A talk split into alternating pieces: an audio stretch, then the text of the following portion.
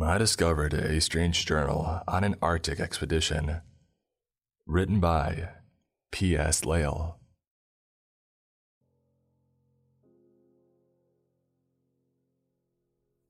I am a research scientist with a company that I can't name for fear of them finding me. All names below are fictitious for privacy reasons. A few years ago around Christmas, our Explorer satellite system found strange energy readings in the Arctic Circle.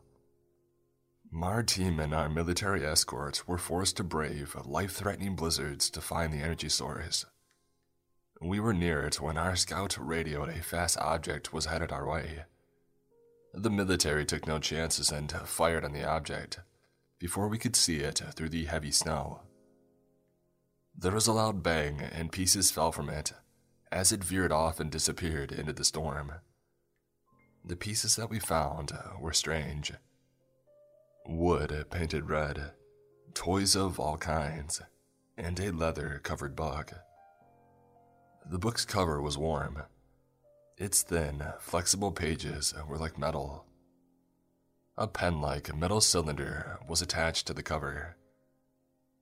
Nate, a team scientist, turned the pen over in his hand, wondering how to use it.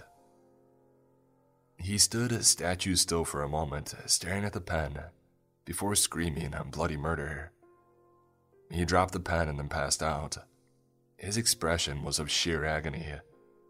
I ran over immediately. One of his fingers had been cut off and cauterized, so no blood was lost. But we were a long way from the base. It would be several hours before we could attempt to reattach it. I screamed for John to pack it in snow, place it in a specimen bag, and seal it. With luck, the cold would slow decomposition until the doctor could check it out. While John was busy, I examined the pen in the book. Had Nate activated a blade that sliced off his finger? Picking the pen up carefully, I opened the book to an empty page. I placed the pen on the metal surface, being sure the other end was pointed away from me in case that I had it wrong. I made a mark with the pen. It left a neat line similar to a quill pen, with a faint trail of smoke from the metal. Astounded, I put the pen back in its holder, while the rest of the team packed all the wreckage up. Finished, we headed back to our campsite. We plan to get a medivac on site at the camp and hopefully save the guy's finger. What should have been an hour return trip became two hours of plodding through bitterly cold, featureless terrain combined with a blinding blizzard. When we made it into camp, we headed to the food tent to refuel and warm up in the company of those sharing the cold misery of this place. Our medic, Jake, took Nate and his finger to the medical tent in hopes that the medivac could get to us in this weather. I took the mysterious book to the food tent. I grabbed some pork chops, pinto beans, and a roll from the food line, and headed to a corner so I could look through this strange find. The first thing I noticed was how light the book was, and how the pages were flexible, though it was a metal of some sort. But the most interesting part was what was on the pages.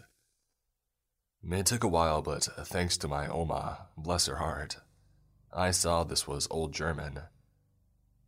At first, I struggled, but as my memories of her lessons came back to me, I could read the writing. On the inside cover was a name. This journal is the property and story of Nick Claus. May the one who reads it be enlightened. The 18th of June, in the year of our Lord, 1866. Tobias came to see me today. He wants me to join him on an expedition to the Arctic. His boss wants to be the first German expedition to make it to the Arctic Circle before Carl Koldewey's expedition next year. It has only been a year since some manic cut my poor Beth to ribbons while I was on another scientific journey. How can I go when she is no longer with me? My brother always gets what he wants, and this time will be no different. He swears this expedition is what I need to live again.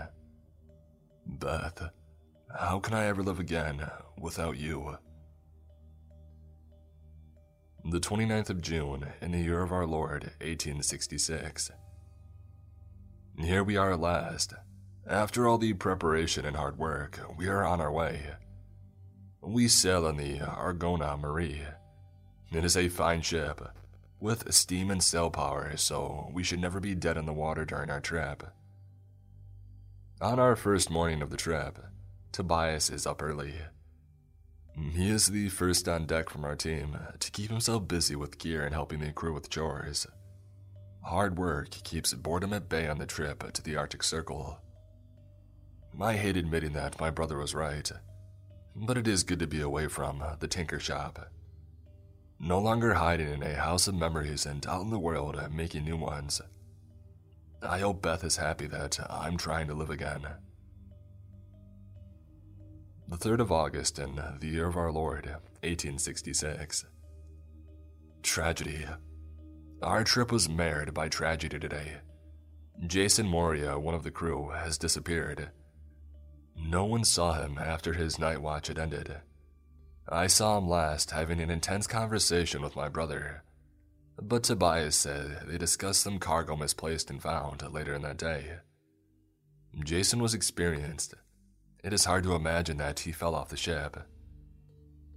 Strange lights were seen in the sky with an incredible aurora borealis display continuing until daylight. Beth, I hope you're watching over us from our Lord's domain. Rohan Petrov interrupted my reading. Uh, Chris, the samples from today. Yes, Rohan. I hoped you would hurry. I needed to keep reading this history recorded on something from the future. We can't run any tests on them. I don't know how the military damaged it, never mind what it all is. We can't cut the sample. It isn't wood. He checked his clipboard for notes. You could get the toys at any store. There's nothing unusual to them. But every time we try to scan or cut a piece of uh, not wood, the camp guards report lights in the sky. You mean we were followed? I tried to focus on Rohan, but the open book called me. Don't tell me you think the sample is calling the UFO to us. I'm just reporting our observations. His face turned red. Uh, I guess I had punched a button, suggesting he wasn't being rational. Military is jumpy. They even tried to shoot at the helo as it landed. They blame the snow for low visibility. Okay, okay. Tell them to be more careful. Keep the wild theories between us until the data is verified. Again, my eyes were drawn to the open journal. It was calling to me to keep reading. Keep me informed and keep everyone calm. I'm deciphering the book right now, and interruptions don't help. Okay, Chris. Sorry to interrupt your research. Rohan was pissed at being dismissed but I had no time for crazy theories. Deciphering this journal could tell us when and what countries first came to the Arctic. I dove back into the journal. The 5th of August in the year of our Lord, 1866. My journal keeping has been erratic these days. My daily watching for new animals on the ice sheets, fishing, and being a lookout for icebergs keeps me busy all day. The aurora borealis is brighter than we have seen yet. There were lights in the sky again, too. More of them than before when Jason went missing. Some of the lights came near the ship and went below the surface of the ocean. The crew is spooked and wants to turn back, but Captain Jericho is keeping them in line for now. Tobias seems fearful of the lights. He will not talk and gets angry if I attempt to discuss it. Beth could always get him to talk when he was like this. The 1st of September in the year of our Lord, 1866. The ice is thicker. and We are not sure how far we can go before we turn back. If we get stuck in the ice, we could be crushed. The cold is painful, which limits how long we can be on deck and not suffer from frostbite. In the depths of the ship, with our boilers and stoves running as hot as we can push them, warmth still eludes us. Our heavy clothing weighs on our bodies and our spirits, causing emotions to run high. The episodes of malaise are affecting many of us. I worry about Tobias. Beth, I still miss you. The 15th of September, in the year of our Lord, 1866. We lost another man. This time, someone else was on deck and saw a shadow run behind Nordric and stab him. Nordric was a blind giant descended from Vikings. He was a rough soul and seemed to enjoy run ins with the others on board. These fights were becoming more frequent as everyone is on edge from the visit by the lights. Somebody had stabbed him and used the falling snow and strange shifting lights to hide him as they pushed him over and then disappeared. Everyone is panicking and pointing fingers at each other. Tobias believes it is the person that has been whispering mutiny. We are pushing hard against the ice floe now, and it is slow going. This death is not helping keep the men in line. Beth, what have I gotten myself into? The 3rd of October, in the year of our Lord, 1866. Mutiny. After a brief skirmish, our men and loyal crew were able to retake the ship. Three of the mutineers were killed, and we lost George, one of our botanists. He will be missed. He was a good man. The captain has set them adrift as bait for the lights, so we can get a closer look. Tobias is livid. I've never seen him so mad. I hope that he can get control. I killed a man, Beth. Are you upset with me? An explosion pulled me to the present. I marked my place in the journal and jammed it in my pocket, got into my Arctic wear, and ran outside. Major Johnson ran towards me, backlit by roaring flames where the helipad markers used to be. It looked like the remains of a snowcat within the inferno. Sir, he nodded, uh, I guess you heard the latest run in with our friend out there. He sure was calm for someone in his situation. Is that one of our snowcats, Major? I pointed behind him. And if so, how? Uh, yes, sir. Whatever it was, it came in fast and dropped what looked like coal. Everything touched by the coal burst into flames. He looked back and into the sky. One of our long range radios was hit dead center, melted into slag on contact. Injuries. I touched where the journal sat in my pocket. It was unnaturally warm, even through the Arctic wear. It was hard to focus on my job. No, sir. Johnson shook his head. The close calls from debris. Nothing a band aid won't fix. At that moment, a light once again buzzed the camp. A tent at the edge of the camp exploded. Johnson blinked. The fuel depot for vehicles and some generators, he growled. Major, you have to stop that thing before somebody gets hurt or killed. I stared at the blaze consuming the fueling tent.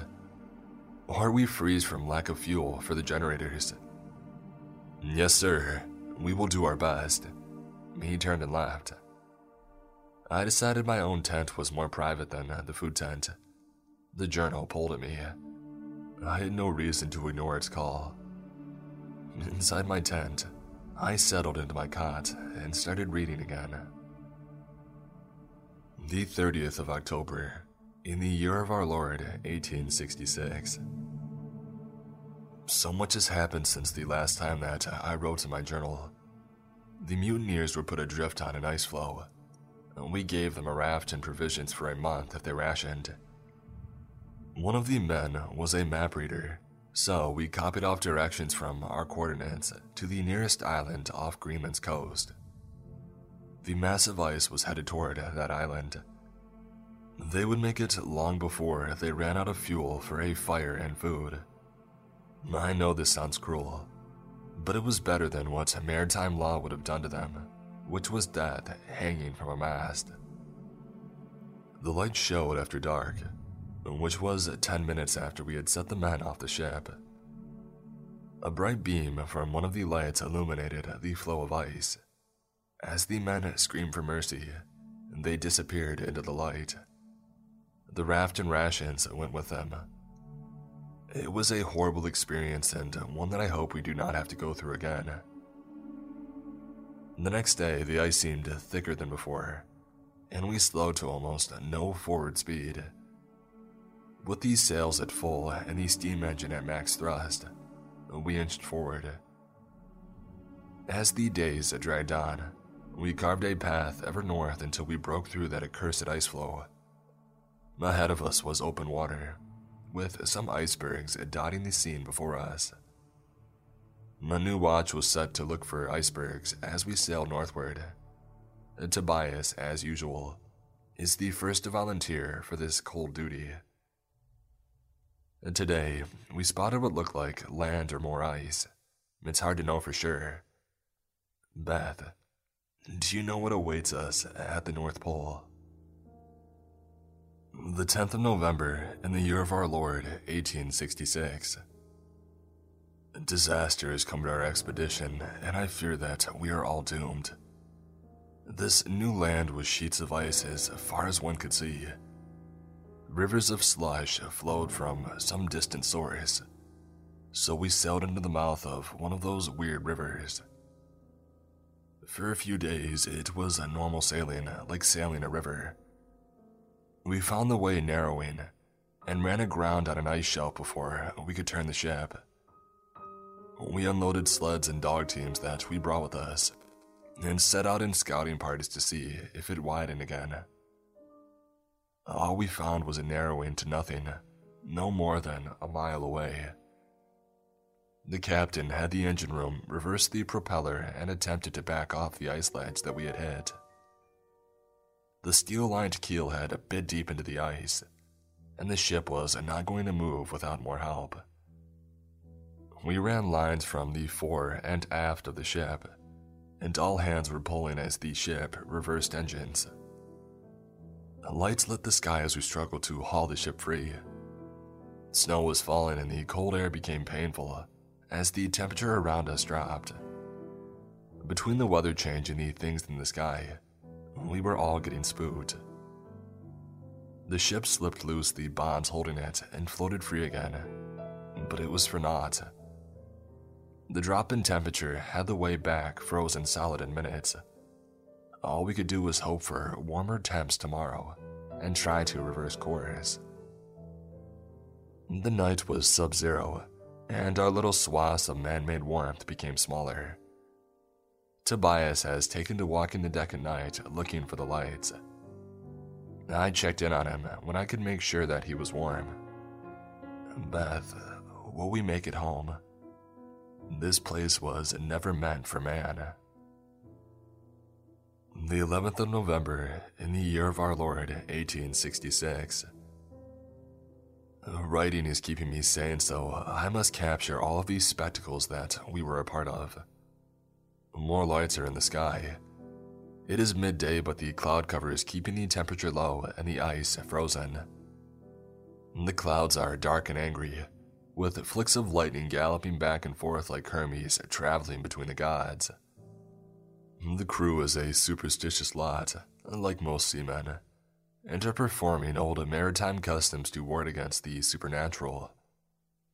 The ice is still frozen behind us, and a blizzard is all around us. Tobias is altering between manic activity and watching the lights spin around us in the sky. I hope tomorrow is a better day. I do not know how long we can keep our sanity in this environment. Beth, one more day in this icy hell might be one day closer to you in heaven.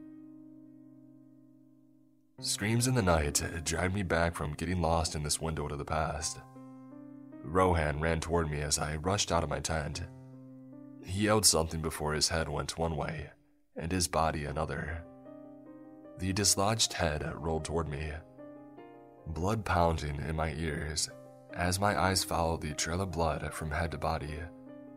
Blood still pumped out of his neck. I could not look away. The nightmare appeared behind Tyrone body.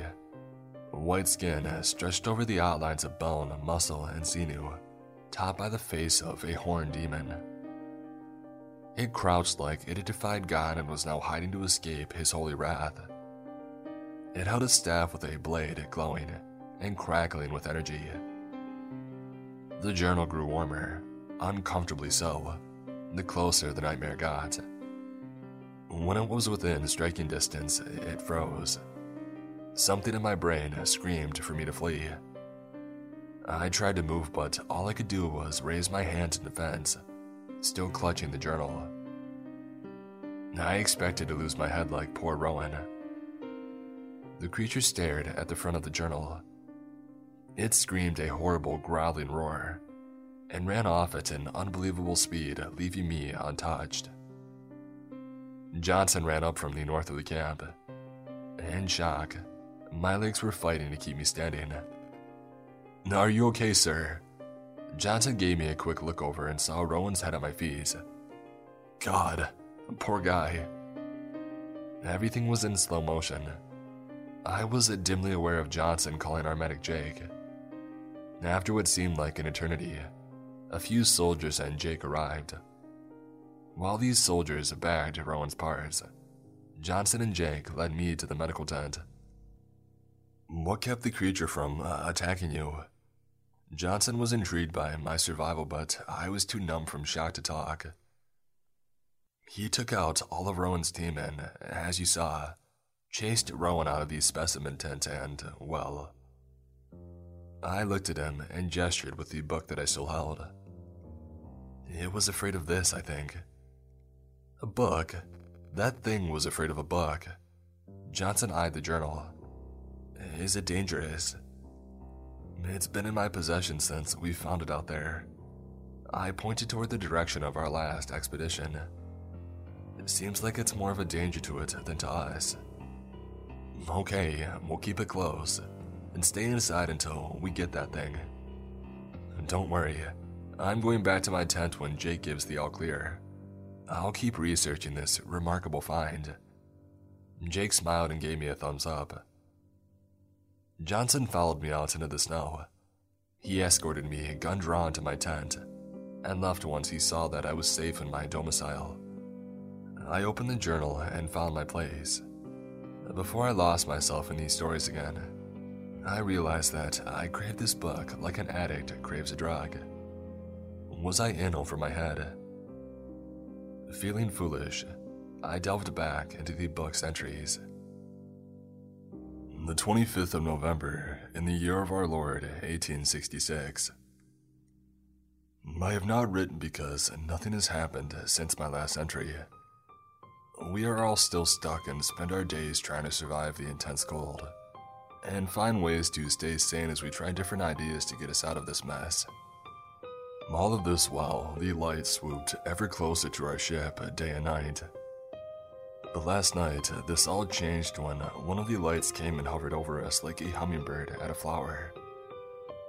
Its bright glow dimmed, and we could make out what haunted us uh, was a machine. A metal cocoon hanging motionless over us. Flames shot out of the side of the flying metal machine. For a moment, the thing was like an iron dragon spouting fire over us. It wobbled like a drunken sailor on weekend leave and slowly moved off in a northern direction. As it got farther from us, it also grew dimmer. The blizzard had covered its movements, and we lost sight of it. After a few minutes, a loud roar reached our ears and a bright glow bloomed in the night, like a mushroom growing in the direction the metal beast had staggered. Not long after, a horrible hot wind hit us, and threw gear and people around like a child stomping through a pile of leaves. Tobias has a sprained ankle. Pieces of debris shot from their place of rest like arrows by this hellspawned wind. Tomorrow, after we attend our wounds and gather these scattered camp equipment, we will hunt for our elusive harasser and find what fate has befallen the Iron Dragon. Beth, what is happening here? Has some supernatural monster come to roost in the Arctic? The 26th of November, in the year of our Lord, 1866. As dawn broke, our people stirred and prepared for our expedition. We found some of us were taken with a strange sickness, leaving them weak and loose of bowel. Some had high fevers and lost their hair as well. Energized and ready to leave, I showed no sign of sickness. Tobias was also ready to go. He gathered those of us who were still well enough, and with our boss, Joram's blessing, we proceeded north. We left with enough supplies and tents to be able to find this thing as long as we did not travel more than three or four days. We prepared the sleds and dog teams and headed toward the glow still in the sky. After five hours, we were 30 miles north of our ship, looking for a campsite for the first day. By dark, we had established our camp. The temperatures were dropping fast and more snow moved in. But blessedly, it looked to be snowfall and not another blizzard. Harim Knoll, one of our archaeologists, was puking around midnight, and shortly after, he lay dead. Whatever plague befallen our people was fast and lethal. We could all be dead before we can return home. Beth, how long before this invisible killer kills us all? The 27th of November, in the year of our Lord 1866. This morning, we buried Harim and broke camp. We pushed hard all day to take our mind off of his death and to get this trip over with before we all fell to this illness. Tobias is in a strange mood today. He jumped on one of the guys for taking extra time to relieve himself during a break. My brother never acts like this, and I worry that he may be feeling sick or too much stress over our situation. We covered another 30 miles today before we stopped for the night. Not sure how far we have to go yet. The glow in the night is still as bright and does not seem to get any closer. Beth, will I wait tomorrow and find that I am next? The 28th of November, in the year of our Lord, 1866. God, what has happened to everyone? I woke up early and found more sick and dead among our people. It is now Tobias and I. Something else is wrong. I found two people knifed to death. Did they kill each other? No, it's impossible. They were on opposite ends of the camp and the wounds were fatal. Neither could have walked away to die elsewhere. Who killed them? I know I did not. Tobias is again in a foul mood not equal to our losing good people. He is not sad. He is mad. Like something inside is twisted and is showing itself. He yelled at me over my curiosity at the deaths of the two men. I hope I'm wrong and he's not the killer. Maybe somebody else is following us out in the white. We buried the others and to mark their graves so we could carry them back on the return trip. My brother would not entertain the idea of turning around, so uh, we have traveled uh, 35 miles today. I could hear him muttering to himself all day, and I've grown fearful for his sanity at this point. Beth, Tobias is acting strange. I wish you were here to help me get him to confide in me. The 29th of November, in the year of our Lord, 1866. I woke last night to something crunching around in the snow. I quietly loaded my pistol and went out into the night. I could not see anything in the range of my lantern, and Tobias was asleep when I checked on him. Maybe an animal had walked through. Hopefully, not one of the big white bears that we saw as we sailed here. As I headed back to my tent, I saw a white flash behind my brother's tent. I went investigating but found nothing. I returned to my tent and tried to sleep. I had entered Sandman's realm when someone entered the tent. I warily opened my eyes. Through the haze of sleep, I made out my brother standing over me, knife in hand. Startled by this nightmare, I jumped up from the cot. The empty tent had its tent flap open and letting in cold. Was it a dream? Or something more sinister.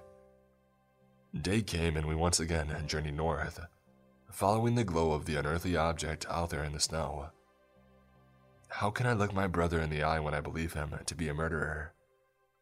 Beth, Tobias is my brother.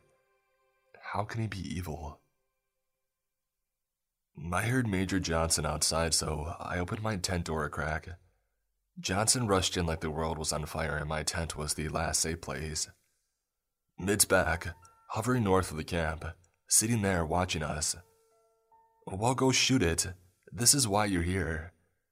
My irritation turned to fear when he backed away, wild eyed. We did.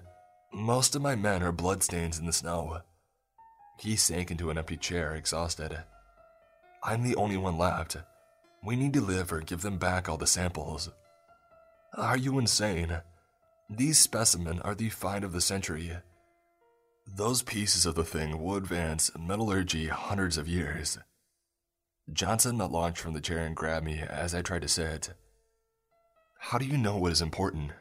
He yelled, shaking me angrily. All you've done is read this book since we got back. Instead of reading it, you should take it out there and throw it as far as you can. It is out there waiting for you to finish so it can kill us all, including you. Let go of me. I'm your superior. I say what happens here and you best not forget it. He dropped me but continued to glare, his face inches from mine. Now get out and keep this camp safe, or I will find somebody who can. You'll get us killed. But I'll protect your people the best I can if you won't. When the monster comes back, I'll point your tent out for it to find its possessions. He stormed out, so I went back to reading. The 30th of November in the year of our Lord 1866. This could be my last entry. Today, I am devastated. Tobias has revealed his true self. As we made our way to the resting place of the metal craft from the sky, the more he became angry and unhinged. The closer that we came to the resting place of the metal craft, the louder he mumbled to himself. During a loud rant, he let slip his true nature. He had killed my beautiful Beth. He stabbed her with the knife that he had also stabbed me with. I wrestled with him and almost got the knife from him before he stabbed me in the side. His madness made him strong, and he threw me off like I was nothing but a flea. While I lay in the snow, writhing with pain, he paced back and forth. Tobias raved about how she had been too good for me and her beauty, a trap that he broke me out of. He spoke in madness, and I see now that he is also the one killing off people during the trip. My brother has always had a temper problem, I see now it was an illness. This madness must have gripped my brother for a long time, and this strange trip had pushed him off the ledge that he was on. His madness subsided and he ran off into the snow. I write this after patching my wound as best as I can, and I'm proceeding with my sled to the craft. If I am to die here, I want my last breath while seeing wonders from the night sky. The 1st of December in the year of our Lord 1866. I am here. I have found the skycraft. Tobias is out there following me. The wound aches, but I am still able to walk. Beth, be with me on this last adventure. I turned the page into my surprise. The next page was a video display. I saw debris like an aircraft crash site a dog sled, a man limping toward the camera, another man sneaking up on him. I could only assume that it was Nick and Tobias, and the video captured from the craft's cameras. The video switched to a different view. Nick limped to the machine while Tobias hid behind debris. Though I knew he couldn't hear me, I wanted to warn Nick. Tobias jumped Nick and they fell to the ground, fighting. Nick managed to knock the knife from his brother's grab. They both struggled to grab it. Nick managed to grab the ivory handled instrument of death. He stabbed Tobias, rolled away from the writhing body and dropped the knife instead.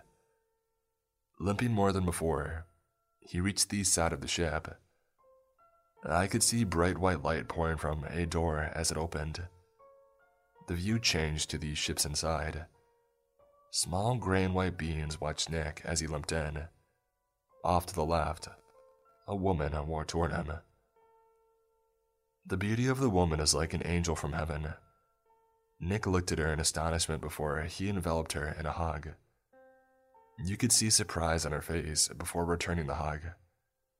Sound poured from the book. They spoke German, and so I translated below. Her speech sounded mechanical, like a translation program. I thought I lost you. Where have you been, Beth? I've always been here. Ah, I see. In your mind, you see me as your dead wife. I do resemble her, but I am not her. The woman helped the sagging Nick from falling. Come, I will take you to our medical center where we will heal your wounds. They walked down the hall, followed by other beings. The camera, set to capture movement, flashed to the door as Tobias rolled inside. Nick and the alien woman walked into a room with a table in the middle and a console on one wall. Everything was bright, clean, and blindingly white. I could only assume a sterile environment from the cleanliness. What happened? Why did you crash? The woman looked sad. She helped Nick on the table and turned to the console. We picked up those men you left hoping to help them get home. She touched the console and arms unfolded from the ceiling above the table. We didn't know you had left them because uh, they were violent.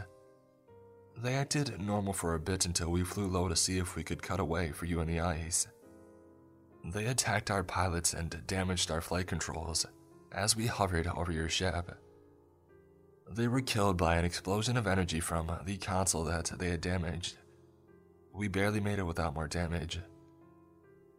As the arms worked on Nick, Tobias barged in, intent on killing his brother. The knife hit one of the mechanical arms and a bright flash overwhelmed the camera. When it cleared, a nightmare scene appeared. The woman lay on the floor, motionless. Nick was transformed, shorter and thicker, almost armored looking. But the real nightmare was standing front and center of the feed. It was the demon that I saw. Horned head and white skin pulled over bone. I believe this was Tobias, and the bot must have malfunctioned and changed them. Tobias became the darkness in his soul, and Nick, well, I don't know. In the corner of the screen, the woman stirred, pulling something from a pocket. She aimed at Tobias, who screamed and fled. The camera switched to follow as he headed deeper into the ship. Switching back, Nick stirred and the alien woman examined him. In a language not of this earth, she sent the gray beings out in the hall. She handed Nick a red coat from a closet in the wall. Thank you, Beth. What has happened to me? She shook her head and sadness tinged her beautiful features. Your brother and his madness attacked you as the medbot healed your wounds. She paused. A tear rolled down her face. I'm sorry. It has changed you and your brother. The robot glitched when his knife damaged a circuit. You are no longer fully human, Nick. The medbot mixed DNA from our people into your cells, and it made you immortal and armored to protect you from the creature your brother has become. Your brother's madness is now manifest. He is what you call in your legends a Krampus, because this image was in his head when the machine overloaded, and it changed him into that image. You mean my brother is now a demon? Nick looked bewildered by it all. Yes, and there is more.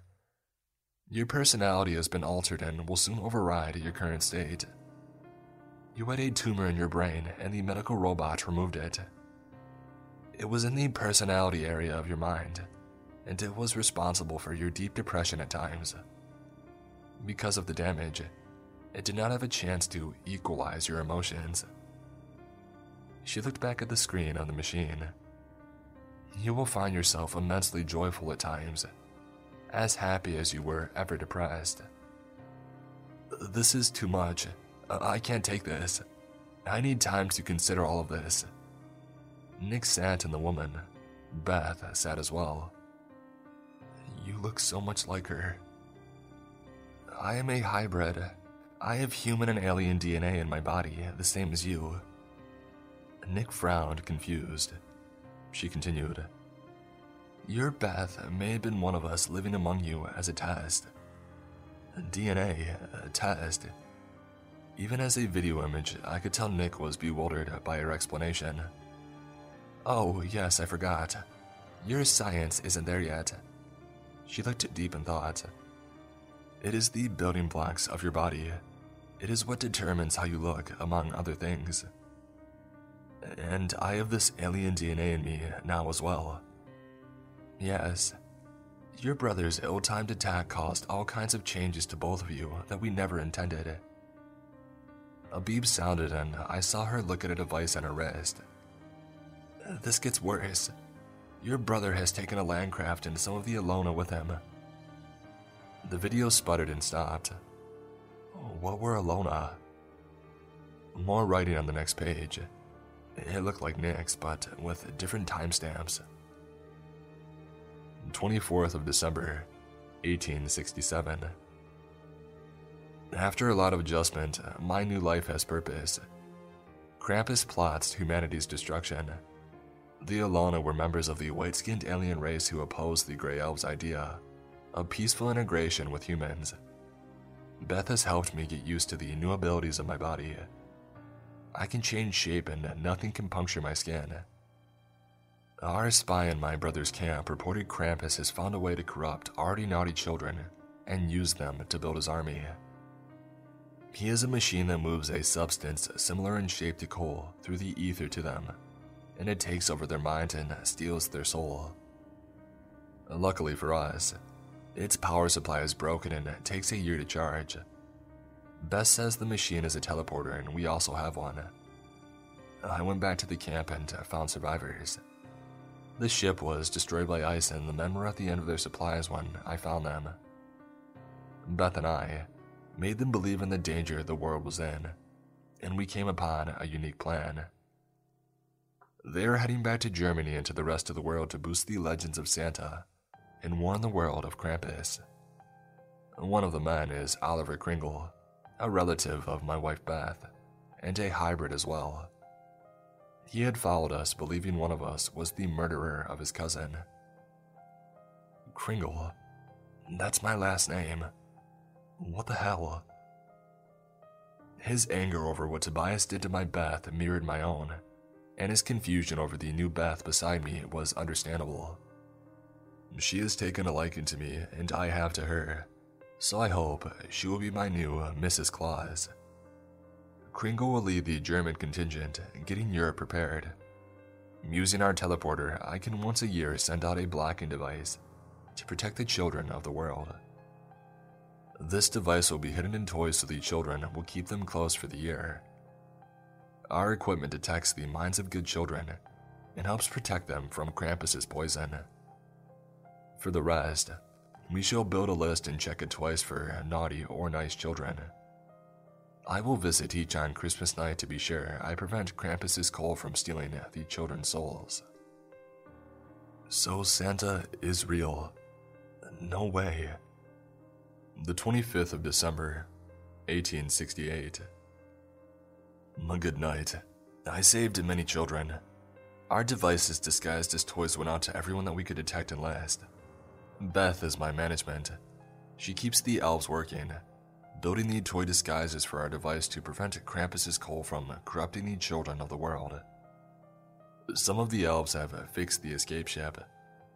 They are launching tomorrow to return home and bring us help before Krampus's elves figure out how to bypass our current device. I hope we can keep his efforts to destroy the world contained until they can return in a few thousand years. The 25th of December, 1939. Krampus has the whole world at war. Men, evil and good, fighting in trenches far from their homes. Krampus is gaining power. We have lost Kringle's network. I am proceeding as usual and hope that it is enough to prevent the apocalypse. I know what happened. During World War II, my family fled Germany to America. My great great great grandfather was killed helping the rest of us escape from the Gestapo squads. He was an electronics genius who didn't want his inventions stolen. Most of the entries after this are Claus repeating how they once again stopped Krampus. But several entries have interesting information. 25th of December, 2018. The world is losing faith in Santa Claus. I had to spend a lot of this year finding new allies in the battle for the world. I found Kringle's descendants and one is like his ancestors. He will make a great leader of a new American team supporting our efforts against Krampus. The 23rd of December, 2019. What is he planning this year? A strong energy signal is building at his base. Human satellites will soon see these emissions. We have to stop them before it draws too much attention. Our elves are working hard getting toys ready for transport. The teleportation system is charging. The elves fueled these sled engines in case I needed to do a reconnaissance. The 24th of December, 2019. There is an exploration team out there in the snow. Beth had pinpointed them today. I went out in the sled to get a look at them. The journal stopped here because we shot at him. My tent ripped open. Krampus stood there growling. The bladed staff he killed Rohan with glowed, ready to take my head off. Shots rang out and I saw Johnson firing his rifle at Krampus as he advanced on my tent. With a roar, Krampus turned and ran Johnson down, slicing his head from his body, which continued firing for a moment. Krampus laughed. He advanced toward me, slicing the air in front of him with every stab. I couldn't move. He was going to kill me, and I couldn't lift the journal that I still held. Behind me, something came to rest. Krampus stopped his blade just out of reach of my head. Hold, Tobias. You shall not kill this man tonight. I unfroze and turned. A jolly fat man in red stood behind me. He tapped his staff on the ground. Kris Kringle, stand behind me. Krampus shall have no power here tonight. Growls came from behind the monster and miniature versions of him fanned out. Nick, you were always a fool. I killed your wife and our team, and had it not been for the mess with the healing room, I would have ended your miserable life as well. Curse you and your luck. Krampus rushed Nick. Sparks flew where his blade was parried with Santa's staff. Nick pushed Krampus away like he was a rag doll and swung his staff in the air. Lightning rained on the miniature Krampuses. Tobias screamed in pain. Damn you, Nick. One day I will end you and the elves. Krampus jumped and disappeared into a light swooping in from the clouds. Nick and I were alone. The camp was silent. Was I the only one left? Nicholas Claus, I read your book. I am grateful for being saved, yet I have questions. I held the book up. Why did you mention my family name here? Your ancestor, Oliver Kringle, was a hybrid like Beth, but neither of them knew this. He sat in an undamaged chair. As you know, after the World War broke out, your great great great grandfather moved his whole family to America. Only someone with enough DNA of the Greys can operate Grey's technology. One of your great cousins had enough alien genes in him to help my work. We made sure one of you with the ability would always be around to operate our detection systems. He pointed to the book that I was still holding out. You see, you can use our tech or opening that book would have killed you. You mean the owner of K-Tech Inc. is a relative of mine? I said as well. Why have I not been told that I was related? Santa laughed. It was a jolly sound. Chris, I am sorry, but there is much I cannot explain right now. Krampus may be back, and it is soon to be Christmas. Get back to your main camp and return to send out the toys, so I can prevent the creation of more of those things you saw tonight. Those were children? No. They are created by the souls of children. A child's soul is a powerful tool for my brother to create the creatures of his army. We need to go now. He rose from the chair and touched my arm. We were in a sled in a blank, which was being pulled by 12 mechanical reindeer. Seconds later, we landed 20 miles away outside the main base. His eyes twinkled. He put a finger to the side of his nose. Goodbye, Chris. We may meet again. He pointed at the journal. Keep my knowledge safe. One day you may be called to carry on the fight. Advanced knowledge will be helpful, I believe. He pulled out another journal and touched it to the one that I held. I now have a backup, so I won't lose the information. It is important to always remember our humanity. With a wink and a smile, his sled blasted into the night. I heard him yell as he sped away. Merry Christmas to all and to all a good night. So, I am here writing this to let everybody know that Santa is real, and so is Krampus. You better watch out. Krampus is coming for our children, and they better be nice so Santa can protect them every Christmas night. I had no choice but to follow the tiny flashing light.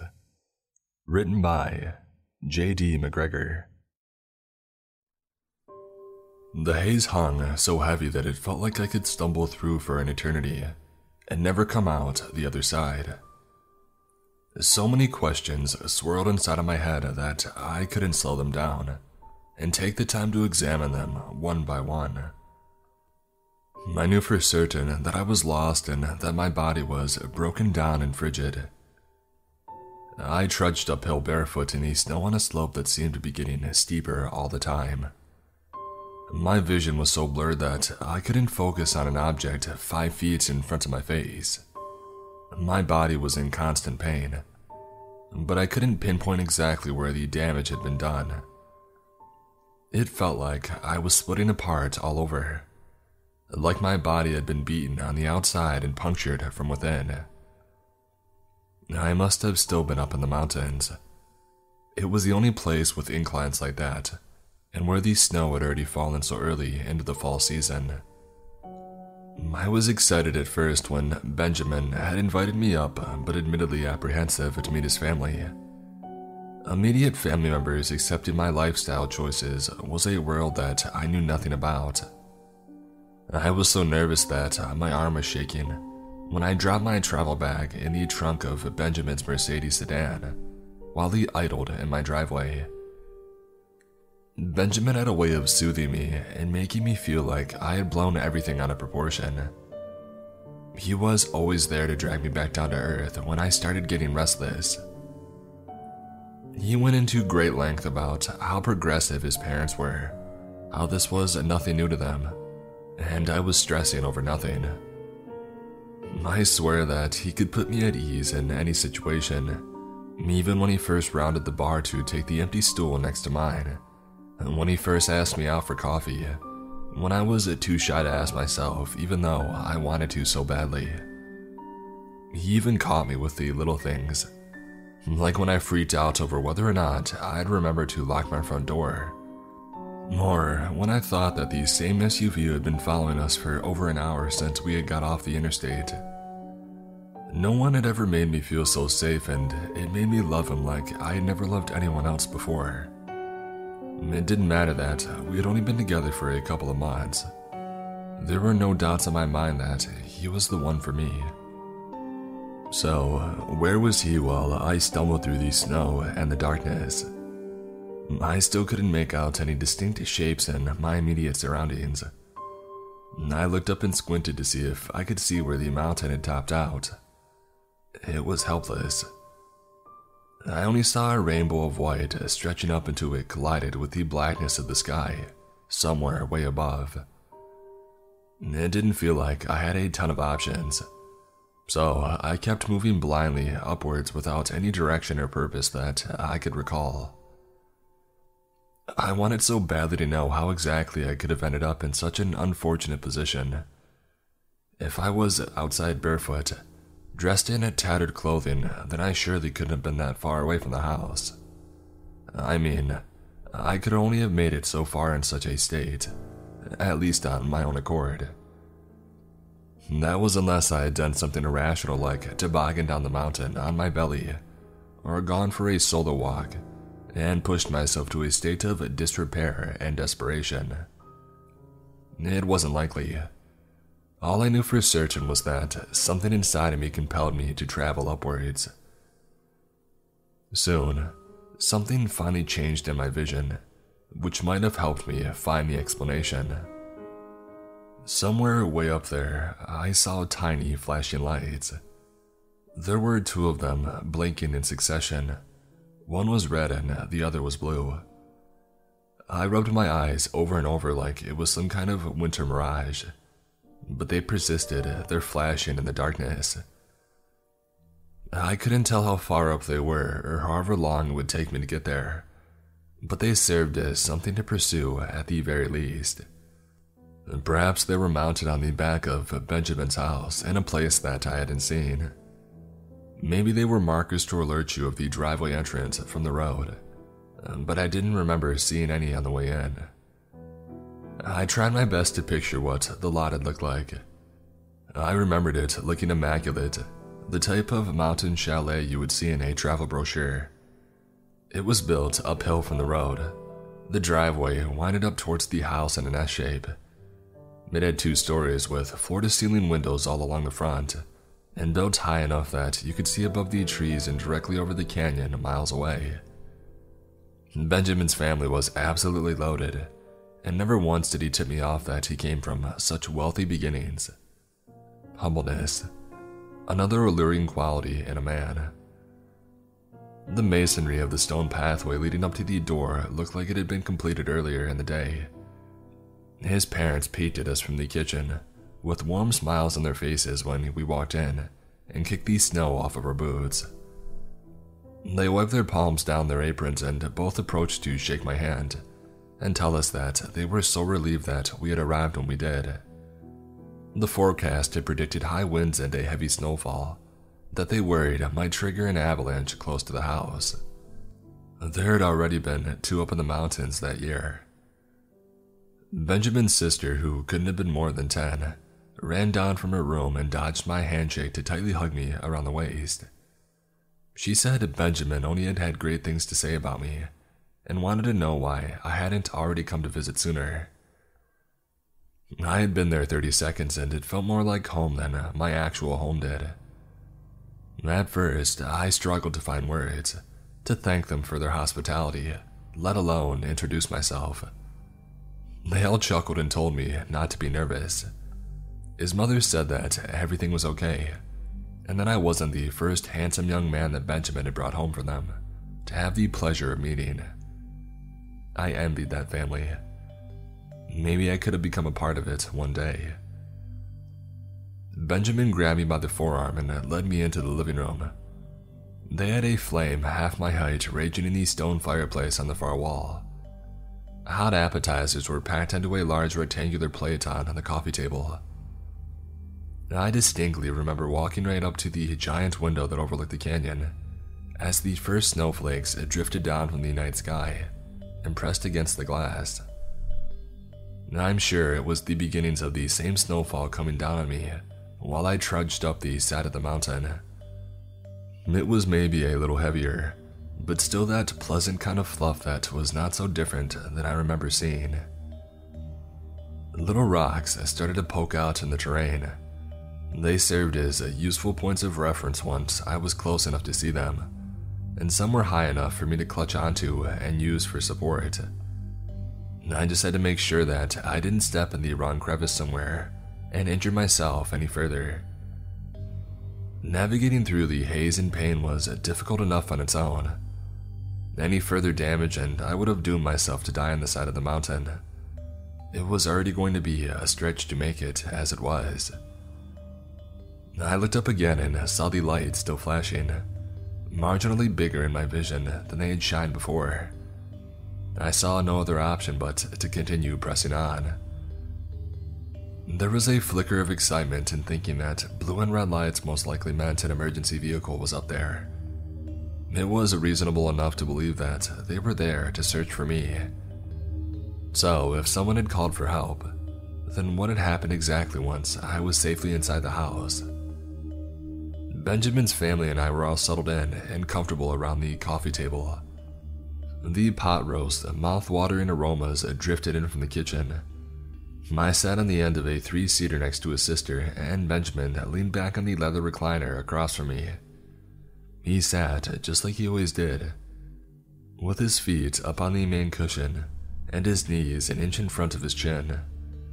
He smiled at me as to say, I told you so and I had never been so delighted to be wrong. I thought maybe it would be the night that we would end up making love for the first time. For as loving and compassionate of a heart Benjamin possessed, he had been sparse with his physical affection up until that point. He teased me with the idea of doing it in his childhood bedroom upstairs, which still had his single mattress beneath the window and its own incredible view of the mountains. It would have been a dream if things had ended up that way. In honesty, I hadn't been bothered by waiting so long. I liked the suspense, if anything. It made Benjamin feel different from all the others.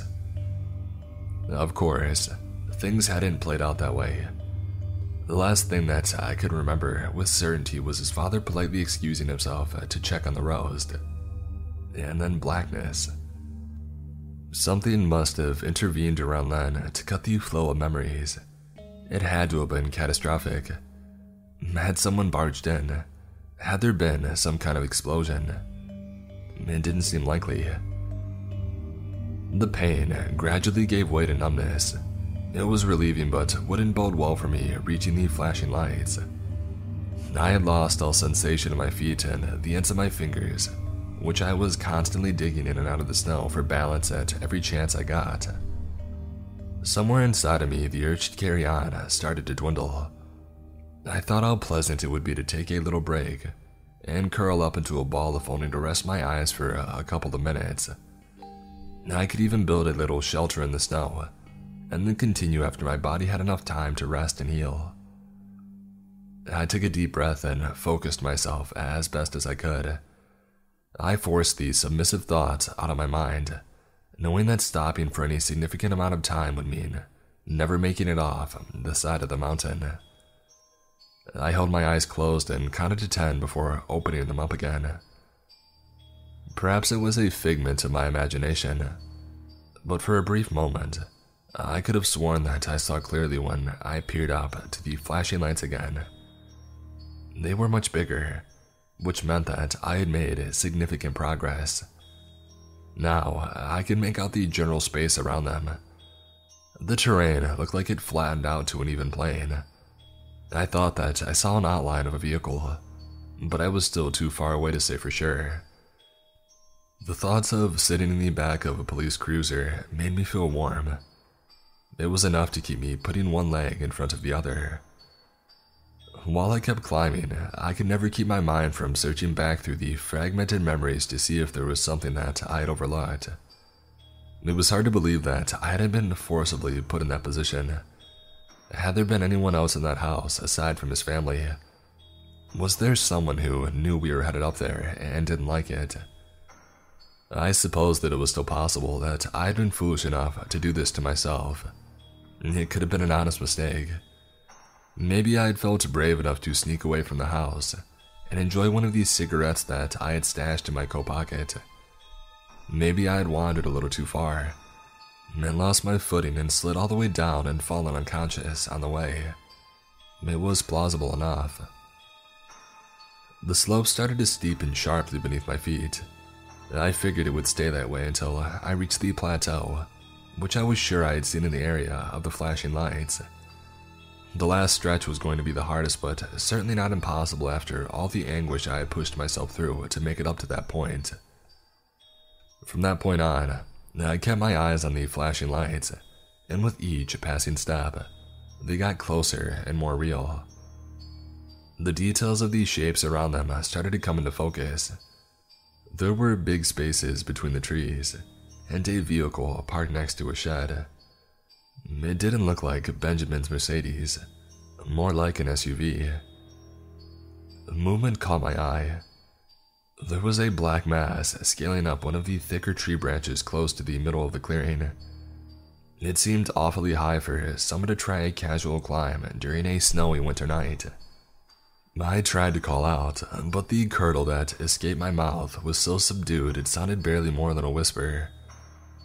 I was so cold that all the feeling from my lower half was gone.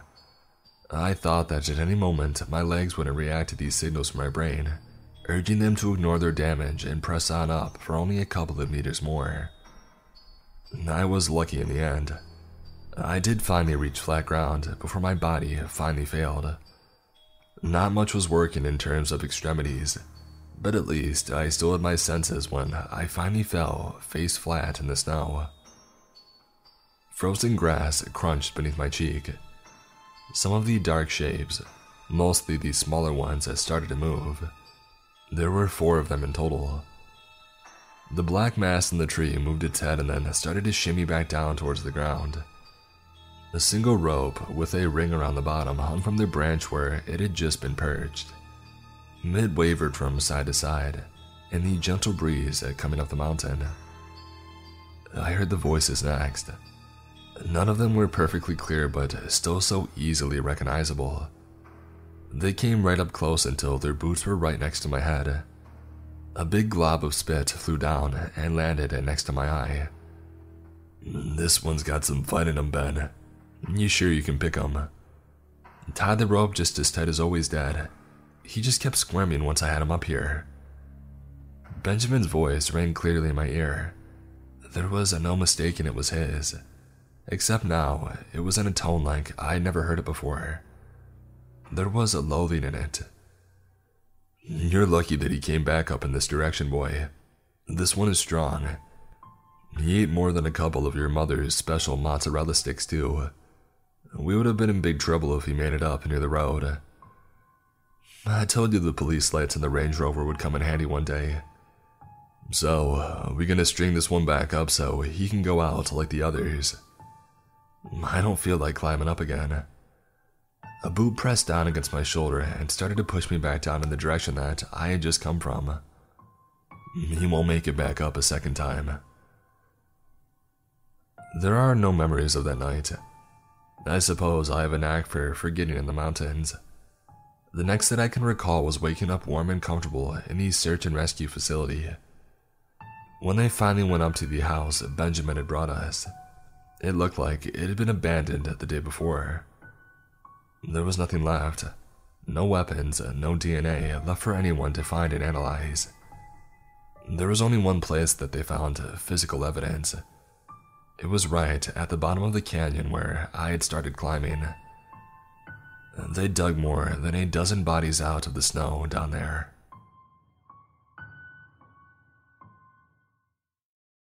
Have seen God. I have not been the same since. Written by Ngobi. Growing up in a Christian family, I was taught to read my Bible, pray before I go to sleep each night, and go to church on Sunday. For most of my life, I followed all of this without flaw. I prayed, I read, I sang the worship songs, and I became very close with everyone at my church. Me and my family grew up in a small town in northern Nebraska. It wasn't much, no more than 2,000 people, but it was my home. I still remember waking up every morning as a boy to my mom cooking fresh baked eggs and biscuits before school. Get up, Will. She would yell half heartedly from the kitchen. My dad would be sitting at the kitchen table reading the newspaper and drinking his coffee while my sister helped set the table. This was my life, and I loved every second of it. I would look up to the small ceramic cross that we had hanging on the wall, and I would say a silent prayer to myself before I ate. When I turned 18, I had saved up enough money from my job as a waiter at the town's local restaurant to move into a small apartment in Lincoln, Nebraska with a few of my friends. The Sunday before we all left, and we went to our final church session at the local church. As the pastor preached away, I remember something very specific that he said. Heaven is a glorious place. While no one can say for sure what it exactly looks like, we do know that when you are there, you are in the presence of God. There is nothing more magical and perfect than to be standing at his feet. Little did I know how perfectly accurate and inaccurate that was. About two months after moving to Lincoln, I had finally landed my first job a security guard at an entertainment district not too far from where I lived. The pay was good, and most importantly, it kept me on my feet. It wasn't really an exciting job, but I enjoyed walking around looking at all the buildings and laughing as drunk people stumbled out of bars. One night in particular, however, I ran into a man that had clearly had way too much to drink and was most likely on something stronger as well. He was causing a lot of trouble and making people uncomfortable. I immediately dialed 911, explained the situation to the dispatcher, and then approached him to hopefully handle the situation until the police arrived. Sir, I'm going to have to ask you to leave. We can't have you freaking people out and making a scene, I told him. He looked up at me his eyes clearly glazed over from a pill of some sort. What, what are you talking about, kid? I'm just having some fun. No, sir, what you're doing isn't fun. You're bothering people and causing trouble. The police are already on their way. Please leave. This visibly upset him. You called the police on me. Who the hell do you think you are? Sir, calm down. If you leave now, you won't be arrested. Get out of my face. You can't tell me to leave. You don't have the right. I saw that he was growing more and more upset, as he looked like he was about to get physical. In order to stop this from happening, I took a step towards him and attempted to grab his arm so he wouldn't hurt himself or anyone else. As I took my first step, in the blink of an eye, he reached into his pocket pulled something out, and boom, everything went black. I awoke in a cold sweat, my heart beating out of my chest. At first, I couldn't see anything. It was pitch black. Hello, I called out. Mush, my child. A booming voice called back to me. You're safe now. Uh, who's there? Why can't I see anything? I screamed. The voice laughed, shaking the ground beneath me, which felt like a hard, damp concrete. You are not allowed to see me. Even as souls, the human mind cannot comprehend laying eyes on celestial beings. Even in death, you would be rendered insane. Even in death, celestial beings, I thought to myself. I couldn't wrap my head around what was happening. Had I died? Are you God? I shakily asked the unseen voice. Oh no, but I can take you to him. All souls must answer to the All Father. Why can't I see you? I asked. I demanded answers. All of this was happening so fast. I had grown up a Christian and loved all things biblical, but this wasn't how I had envisioned it. There were no pearly gates, no feeling of unconditional love, no bright lights with angels singing. Instead, all it was was darkness, fear, and confusion. I already told you, curious one. If you were to lay eyes on me, your conscience would be so overwhelmed that it would collapse in on itself, reducing you to nothing. At any moment, I could remove the void I placed in front of you and allow you to gaze upon me. But we love our children and would never do something so cruel to them. You see, we are not how you humans have portrayed us to be. Large versions of yourselves with wings and harps. What we are cannot be put into human words. The only way that we can be described is in a language long forgotten by humanity that was last used during the times of Adam and Eve. These words are too great beyond your understanding that if I spoke them, the same fate would await you as if you were to see me with your eyes. I couldn't comprehend this. This was too much. I wanted out. I wanted to be alive again.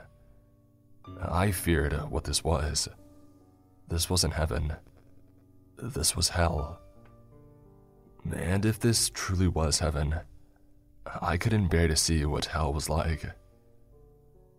What happens now? I asked, my voice shaking so much that my words were barely understandable. What happens now is that you will be judged. Come, the All Father awaits you. His voice was so unspeakably loud. When he spoke, the ground shook and the air around me shattered as if one million claps of thunder all boomed at once. I still only saw nothing but black. At that moment, I felt a force wrap around my body. It wasn't like a hand or something physical grabbing me. I can't describe it other than the most powerful force in the world surrounding me. Stronger than the force of every nuclear weapon in the world exploding at once. Stronger than every cannon that every military had ever created, firing their guns at the same time. It was so extraordinary and powerful that I almost couldn't take it. Relax, my child. You will not be harmed. If I wanted to, my grip could eradicate the universe. I am merely cradling you. This brought me no comfort. The thought of a being so astronomically powerful that it could collapse the universe holding me in its grasp made my heartbeat skyrocket. I could hear his thundering footsteps I wanted nothing more than to see who, or what it was leading me to my judgment. What's your name? I asked the unseen figure, who lay just beyond my vision, hiding behind an intentional void put in front of my eyes. My real name could not be comprehended by you. However, the name the humans have called me for centuries is Uriel. Uriel one of these seven archangels that I had learned about growing up was currently holding me in his grip, leading me to my judgment. I didn't know what to say. My mind was racing within a thousand thoughts a second, and just as I had begun to ask another question, the powerful force that I had felt vanished. I felt myself sitting on yet another cold, damp concrete surface.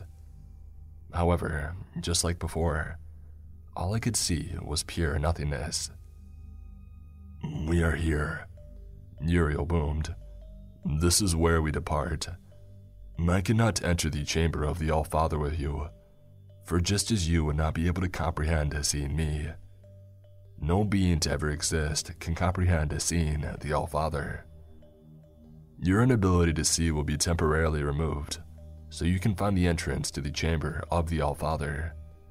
However, once you step inside it, you will be instantly placed back onto you for your own protection. This baffled me. How powerful and inconceivable could something be as to be able to render an archangel insane if I were to look at it? Why do you call him the All Father? I thought his name was God, I asked. This made Uriel chuckle. Just as your people call me Uriel, you seem to have found a name for the All Father as well. Enough questions. Your time to be judged is now. It was at that moment, like a switch being flipped, that my vision was restored. I was alone. Uriel was nowhere to be found. I found myself in an astronomically large hallway. The ceiling was so far up that I could just barely see it, and the walls on either side were miles apart. It was dark, but illuminated by balls of light floating around near the top. The walls were made of stone with moss uh, growing from them.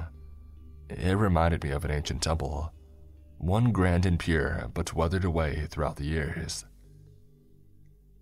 At that moment, the fact hit me like a pound of bricks. I was about to be in the presence of the most powerful being in the universe, the one that had created everything from scratch, including me. Instead of the love and joy that I was taught I would feel, the most intense feeling of anxiety and dread rushed over me. I couldn't do it. I couldn't. It was too much, and all too fearful. After several minutes of pacing back and forth, I walked up to the massive doors that lay right in front of me. There was no way that I was going to be able to push those things open on my own. They were the size of buildings. Without expecting any results, I lightly pushed on the doors. Just then, the giant doors swung open, and in the most powerful gust of wind I had ever experienced, I was thrusted into the room.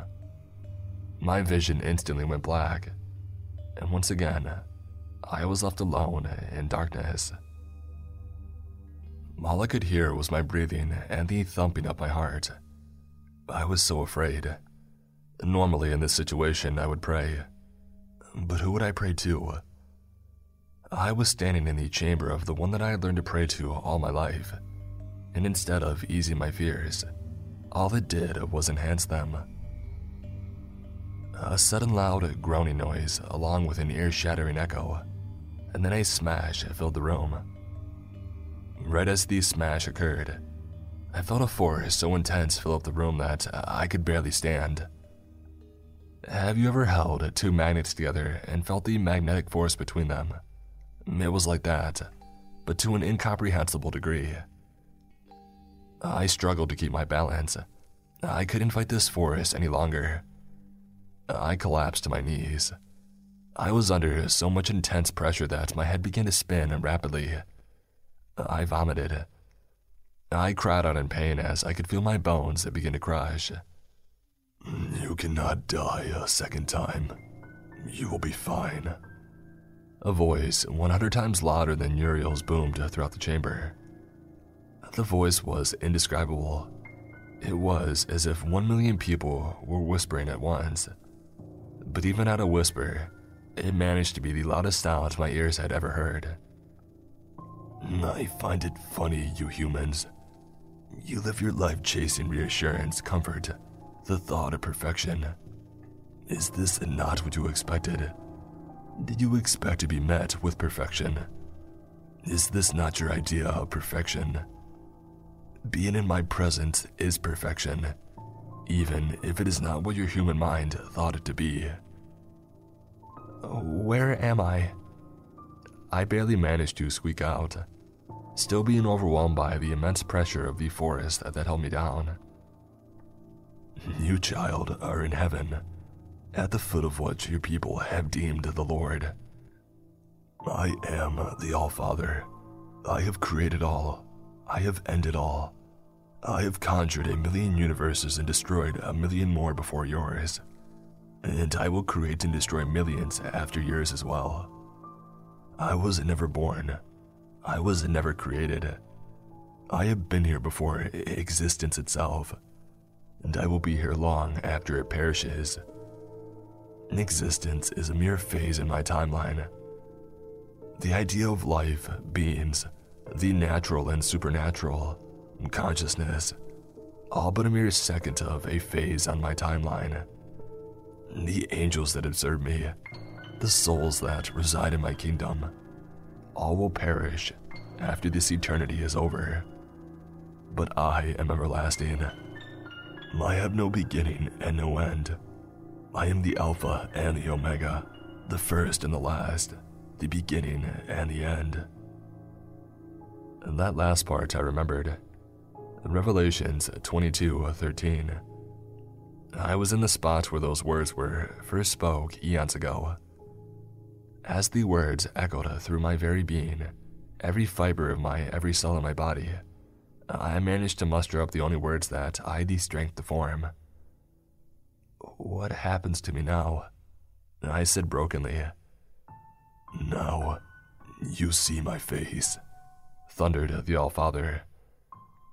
The most intense fear I'd ever had the tragedy of feeling shot through my body. I couldn't contain myself. I began to scream in panic. I was yelling at the essence of all things, where time began, where it end, where every atom of every universe of every plane of existence had come from. But I didn't care. I screamed with all my might. No, you can't. Uriel told me if I do, I'll become nothing. You're supposed to be loving. You're supposed to forgive us. You're supposed to accept us into your kingdom with unconditional love. I was raised in lies. This isn't love. This is fear. Oh, why are you doing this to me? Mush, child.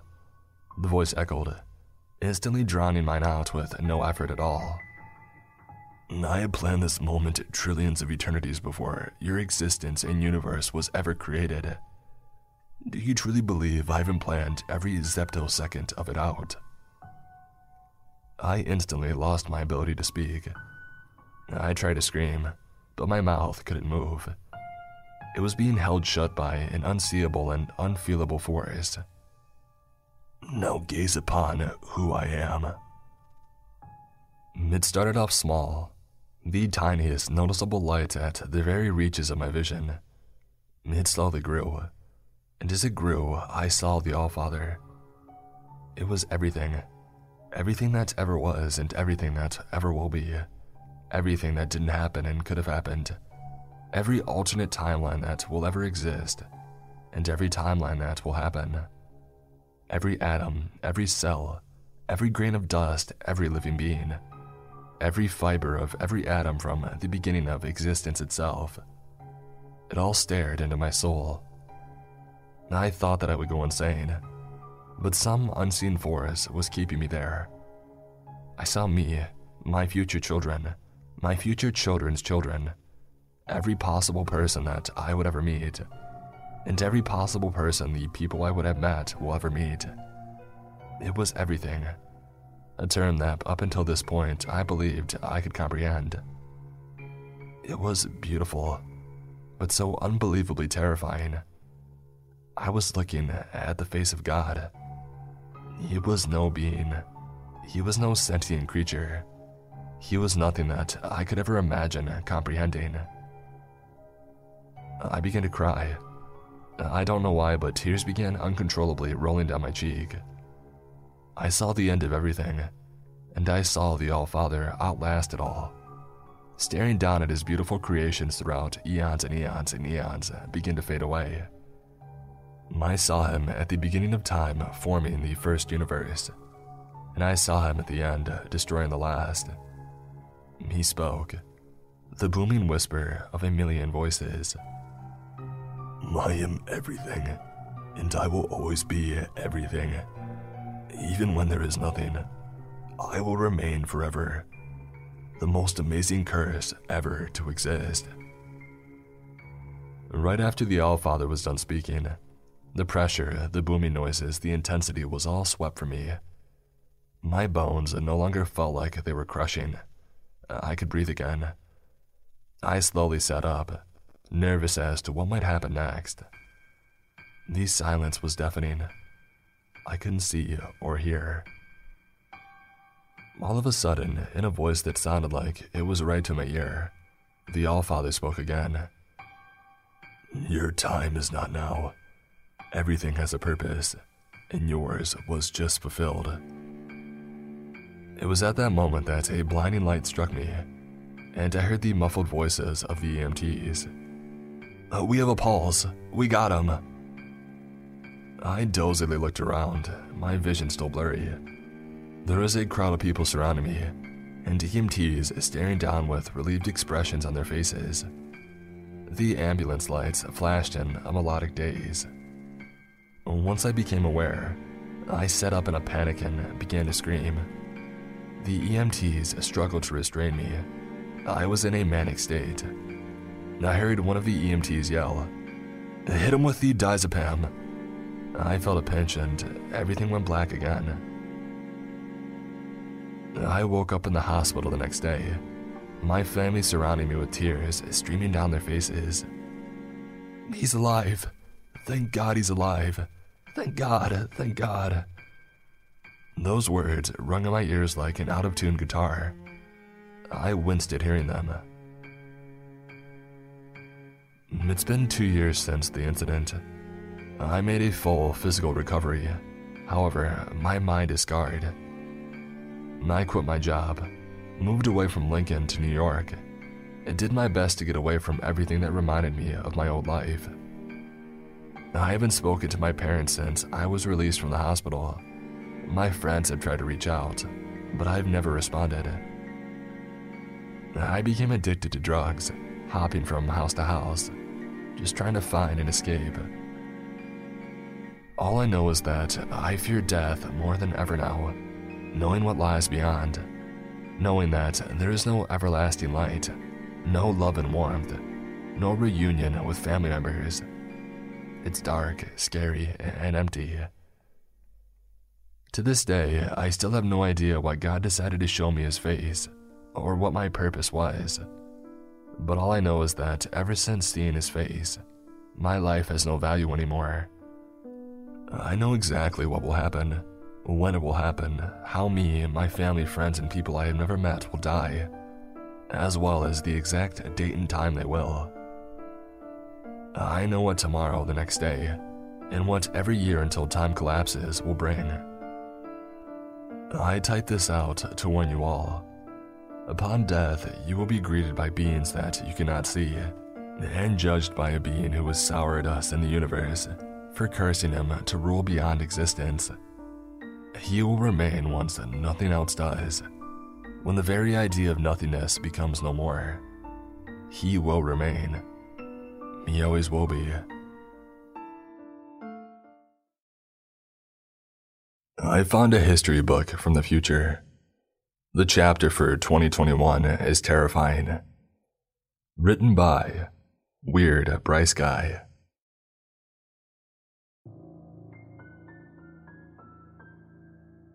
Knowledge, specifically foreknowledge, can either be a gift or a curse. Oftentimes, when dealing with issues that you would like to avoid or mitigate, it's a gift. You use the foresight to plan, and to prepare, to assess and counteract a problem before it comes to head.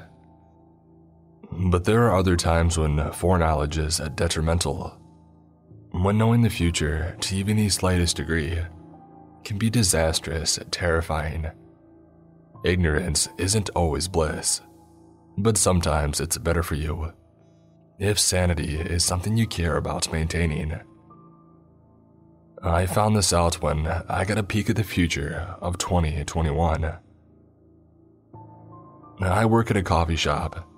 It's nothing special, just your ordinary cafe staffed by dreary faced millennials just trying to make a few bucks to fund college or to simply get by in an increasingly harrowing economy. I get along fine with my coworkers, that is to say, we don't actively hate each other, but we aren't friends either. We each have our own lives, our own sensibilities, our own perspectives on the world and those in it.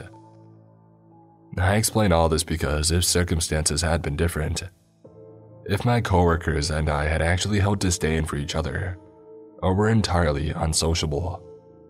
I might have never read the contents of that awful book. I might have been spared the horrific pre science imparted by it. I was sweeping the floor at the end of the day, my normal closing duty, when I saw a piece of trash stuck beneath one of the table legs near the front of the cafe. It was lodged beneath the back leg, so I had to stoop down and pry it free. While down there, I happened to spot another object half hidden beneath a projection on the wall, in which a heating unit is housed. It took considerable exertion. I've stretched maybe twice since graduating high school four years ago, before I finally reached it. I pulled it free and slowly straightened up, my back already aching from the prolonged uncomfortable positioning. I sat in a chair and put the object on the table. It was a book covered in dust and crumbs.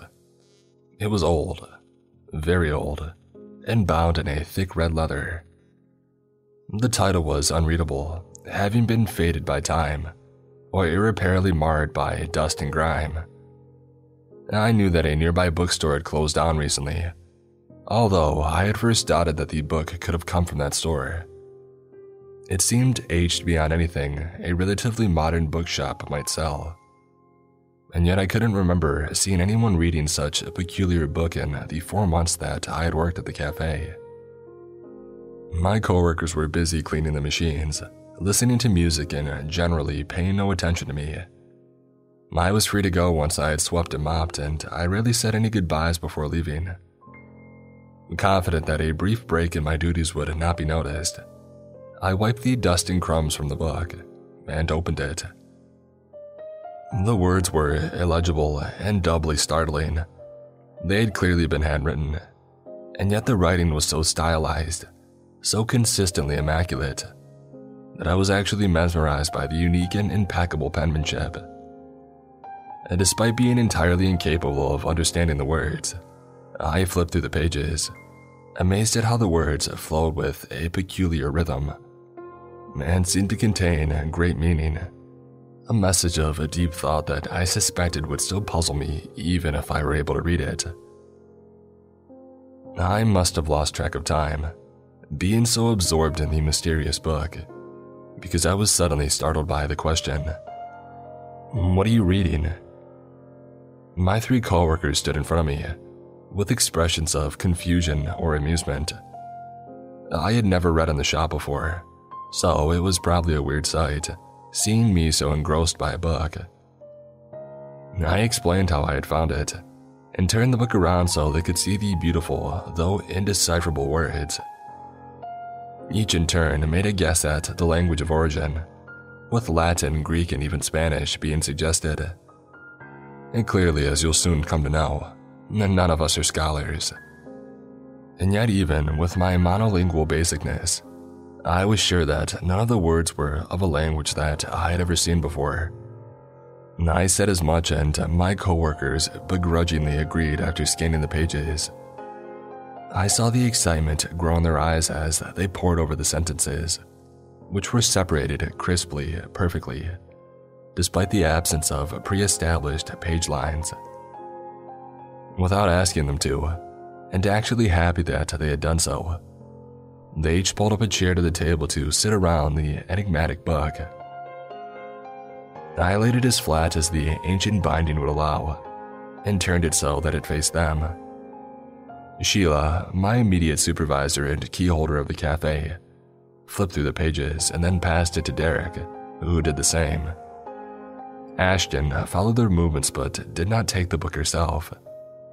Despite her obvious fascination, her germophobic tendencies still prevailed, and she refused to touch something that had been on the floor and covered in debris for who knows how long.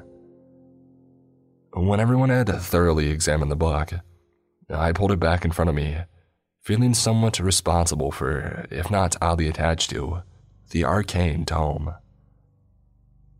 We all agreed that nothing could be gleaned from the writing I got on my phone but realized the futility in trying to manually translate the words into English. None of the bizarre characters were present on my phone's keyboard. I searched through my app store and found an app that lets you upload a picture of text for instant translation. But a few minutes later, I uninstalled the app after it had failed to provide any direct or related translation for these strangely written words. Momentarily stumped, I googled uh, the book's general description, but nothing came up that seemed appropriately applicable for that particular text. Ashton, still avoiding direct contact with it, pointed out that the book's story, if it were a narrative, seemed incomplete. The basis of this observation being that the same format of writing present throughout spanned even the entirety of the last page. It was as if the author had desperately needed to provide as much information as possible, leaving no space for any supplemental acknowledgments, publication details, or afterward. Derek, the most rationally minded, or perhaps the least imaginative of us, suggested that maybe there was nothing to be learned, that maybe it was a nonsensical diary of some mentally deranged person. It being left in the shop, forgotten, and not once asked about, as far as any of us could remember, seemed to support this argument, as we assumed that a mentally unhinged person might not care about the loss of one volume of a series of manic ramblings. I would have agreed if the writing hadn't been so stylish, and if the language in which it was written hadn't seemed so authentic. The lettering was consistent throughout the book. There wasn't a randomness to the character choices, as you might think to find in a book written by someone not altogether mentally. There was a definite, ordered language present, and although I couldn't understand it, its linguistic consistency seemed to be carried along from the first page to the last. And still, the book's apparent age gave suggestions of scholarly value. It didn't seem like the property of the kind of person, insane or not, who might venture into a second rate cafe for cheap coffee and cookies. Derek, after listening to my reasoning, eventually agreed, and the others nodded along. Ten minutes had passed since we had all convened to study it, and yet nothing about the book's language had been ascertained. Finally, after scooting together so that we could all see it at once, we decided to try and dumbly guess at possible meanings of words. I knew, and I think the others knew as well, that it was logically pointless, that without context or a key, nothing could be translated into our language. But there was a certain vague desire a palpable impulse that arose within me, and presumably the others, to work towards gaining some knowledge about the book and its contents.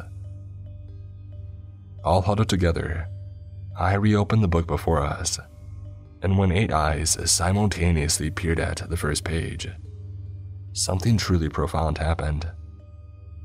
We understood the words it was unlike anything that I had ever seen or heard about before. The moment that our sights touched the page, we were each captivated, enchanted by the bewitching inscriptions, which were translated instantly as our shock widened eyes moved from word to word. Our minds too had in some effable way been linked, as we kept a single measured pace. For a while, none of us spoke and the words were silently, hungrily read. The pages speedily turned, though I could not say with certainty who it was that performed the latter action. Eight eyes danced across those crimson inked leaves. Four brains comprehended the terribly awesome meanings and the darker suggestions and implications beyond and beneath. Before any of us had thought to take a break from reading, we had arrived at the middle of the book it wasn't until Sheila cried out in horror that the trance was partially broken. Ashton tore her gaze away, though Derek and I kept our eyes glued to the pages, only slightly expanding our awareness to include the words of our coworkers. Hearing Sheila's voice, though not looking at her, I listened as she said that she couldn't go on, that the things that we had read about were already so awful, so existentially dreadful that she couldn't bear to read anymore. Ashton commiserated with her, expressing the similar feelings. But even through my half awareness of the conversation, I heard the intonation of curiosity in Ashton's voice. She wanted to continue on. Derek and I had gone on ahead, though our pace had been slowed considerably. And the images that had been seen earlier, the feelings felt, were entirely absent in the newly read pages when seen by only four eyes. It seemed that without Ashton and Sheila's accompaniment, the book could only be partially read, the words legible, but the meanings behind them dim or obfuscated. With greater effort, I tore my gaze away, and Derek sighed, almost in disappointment. Without a partner, the words had become unreadable to him. We all looked at each other, at last understanding how the book was meant to be read. It required at least two people for the words to transform into readable text, three for a general meaning, and four, four people reading altogether, could read and fully fathom the blackly apocalyptic information therein. Wordlessly, Sheila calmed down, and Ashton put an arm around her. Surprising us all, Ashton then used her other hand to turn the still dirty book slightly towards her. Her eyes were aglow with hunger for knowledge, a deep desire to learn all that could be learned from the tome. I realized in that moment that none of us doubted the validity of the information. We were all certain that things we had read would come to pass, that the preternaturally deciphered book detailed events in humanity's near future. All in agreement, we again joined together in studying the pages. Finishing the book and peeling my eyes away was like gradually coming out of a drunken stupor. I felt mentally exhausted, emotionally drained as if I had personally experienced the lives of countless entities, and my spirit was afterwards thrown back into my own body. In a way, that is kind of what happened. The book read almost as a historical report. It detailed events in a manner suggesting that they had already happened, and reflected with a bleak hindsight on how they might have been avoided. Several people's perspectives were related with great detail some having been darkly influential in the coming events, others merely grief stricken or disheartened observers, bystanders to horrors and atrocities that none of us would have ever imagined occurring. Sheila, deeply disturbed by what she, what we had read, rose from her seat with some difficulty and stumbled towards the exit, tossing the store's keys onto a table before going out. Ashton looked to Derek and then to me, with eyes of deep regret, and then got up and left as well, either to join Sheila or go home herself. Derek and I stared at the table for a while, neither looking directly at the book, but thinking about it all the same. Finally, Derek spoke up, saying, We have to tell someone. I was somewhat thankful that Ashton had gone, because despite her earlier curiosity, I knew she would have staunchly argued against such an idea. Her personal hypochondriac sensibilities sometimes extended generally to topics of public safety and precaution as well. And I know that she would demand the book be hidden away, or destroyed, so that no one else could read its abysmal, soul crushing contents. But the things that we had read, the events that it said will occur in just this year, are too terrible to withhold from humanity. Widespread ignorance of this magnitude would lead to destruction. The events would happen just as they had been written. So Derek and I decided to compromise. I am going to provide a single page from the book, which is sufficiently predictive, sufficiently terrifying, to encompass the greater message of the future historical account. We read this together, memorized it even, as the images appeared faint and ephemeral in our minds, and then burned the book in the oven. Here is the page. It was through mankind's own inquisitiveness that the disincarnate were made real, and their transcendental horrors given substance upon the earth. Humanity, ever hungry to understand itself, to unravel and solve the question of existence, finally found its answer their philosophers and scientists had worked tirelessly to solve that ultimate question, and the answer destroyed them. In the year 2021, the month is not given, shadows upon shadows fell upon the earth, compounding, congealing, growing molten and caustic. Men drowned and boiled in the darkness given form. Their bodies grew fat and burst and these corpse-born nightmares have flourished, having feasted upon the indwelling light that existed within even the most black-hearted of men. They poured from the bloated and melted forms, tread the surface of the planet, and annihilated the inhabitants, scourged these species relentlessly, mercilessly. Mankind, since it could form and dictate its own thoughts, had asked itself, What am I? How can I be? Awareness blossomed into intelligence, intelligence into sapience. Through it all, the guiding impetus sentience. The capacity to wonder at its own existence, to differentiate itself amidst its environment, was a quality that had been unique to mankind. A quality other entities sought, or to be more accurate, were compatible with. Life elsewhere was mechanical, unthinking. It operated mindlessly, survived and propagated as nature dictated. Only man somehow had been instilled or evolved with the unknowingly coveted ability to imagine, to conceptualize, to dream. When the answer for how this came to be was uncovered, the revealed knowledge was not limited to mankind. Other entities were automatically drawn to it, as they would be to water or food. And darkness arrived first. Darkness, shadows, things which had never seen light and had thrived in the abysms between stars. Intelligent darkness, but lacking sentience. Biological machines, but when given the capacity for consideration, for analytical thought, darkness changed. A sentient darkness is an inimical darkness. Light, the thing which had since darkness's conception been unfamiliar, was now known to it and it yearned for the light. And within what species did light naturally dwell? Humanity. So, upon peeking over the shoulders of mankind scholars and seeing that revelatory truth, darkness viewed humanity as its enemy, unworthy of the light's gifts, and laid siege to the planet and its people. A cataclysmic encroachment of corporeal shadows brought humanity to its knees and its own unwillingness to work together, to set aside its petty differences and stand as one against the great cosmic terror, is what led to its ultimate extinction.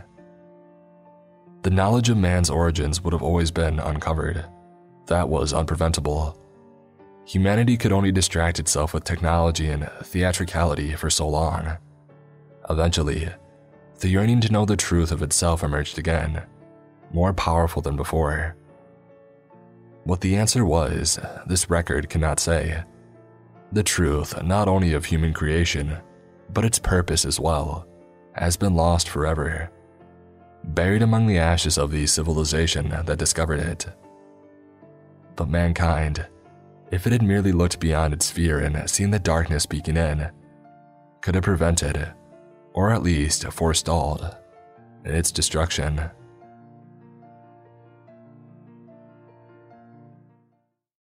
If you wake up at 3:33 a.m., don't look outside. Written by Ryan Hates Milk. I have to find out, Marie. Have to end it. Can't go on like this. I still love you. Even if you don't love me back. Look after Lucy. If you wake up at 3:33 a.m., don't look outside. That's what my husband's note said. The note that he left before he vanished. Just walked out of the house in the middle of the night and never came back. Front door wide open. His car is still parked in the driveway. His clothes still hanging in the cupboard. He even left his toothbrush I suppose I should start at the beginning. It's just hard to know exactly when that was. Liam and I had been married for almost eight years, but had been having problems more than half that. After our daughter was born, our sex life fizzled out, and I suppose things spiraled from there. We could never quite get on the same page, and every small thing would inevitably lead to massive arguments when old frustrations don't get chance to evaporate, they just simmer beneath the surface. And I think we were both guilty of spilling over the edges at the slightest increase of heat. Eventually, we simply found it easier to stay out of each other's way. We each had dominion over different chores. He cooked, I cleaned, and generally the only time we spent together was sleeping. One particular morning, as I stirred from my dreams, I was surprised to find him sat up in bed, propped up against the backrest and staring forward into space. Normally, once Liam was awake, he was up and about. Maybe it was because of his work or his outdoor hobbies, but he had always been a morning person. He noticed that I was awake and snapped himself out of whatever thoughts he had been ensnared in. Everything okay? I asked. Mm, just tired, he said, stretching like a bear out of hibernation, as if to exaggerate the point. He clambered out of bed and paused, as if hesitating whether to tell me something. As he dressed, his voice took on an air of forced casualness. I woke up in the middle of the night and checked the clock. Tossed and turned for what felt like hours, and when I looked back at the clock, it was still the same time. Well, you must have misread the clock the first time. I yawned, rolling over and closing my eyes. I could hear him muttering to himself as he put his socks on. Something about never believing him about anything. If my eyes were open, I would have rolled them.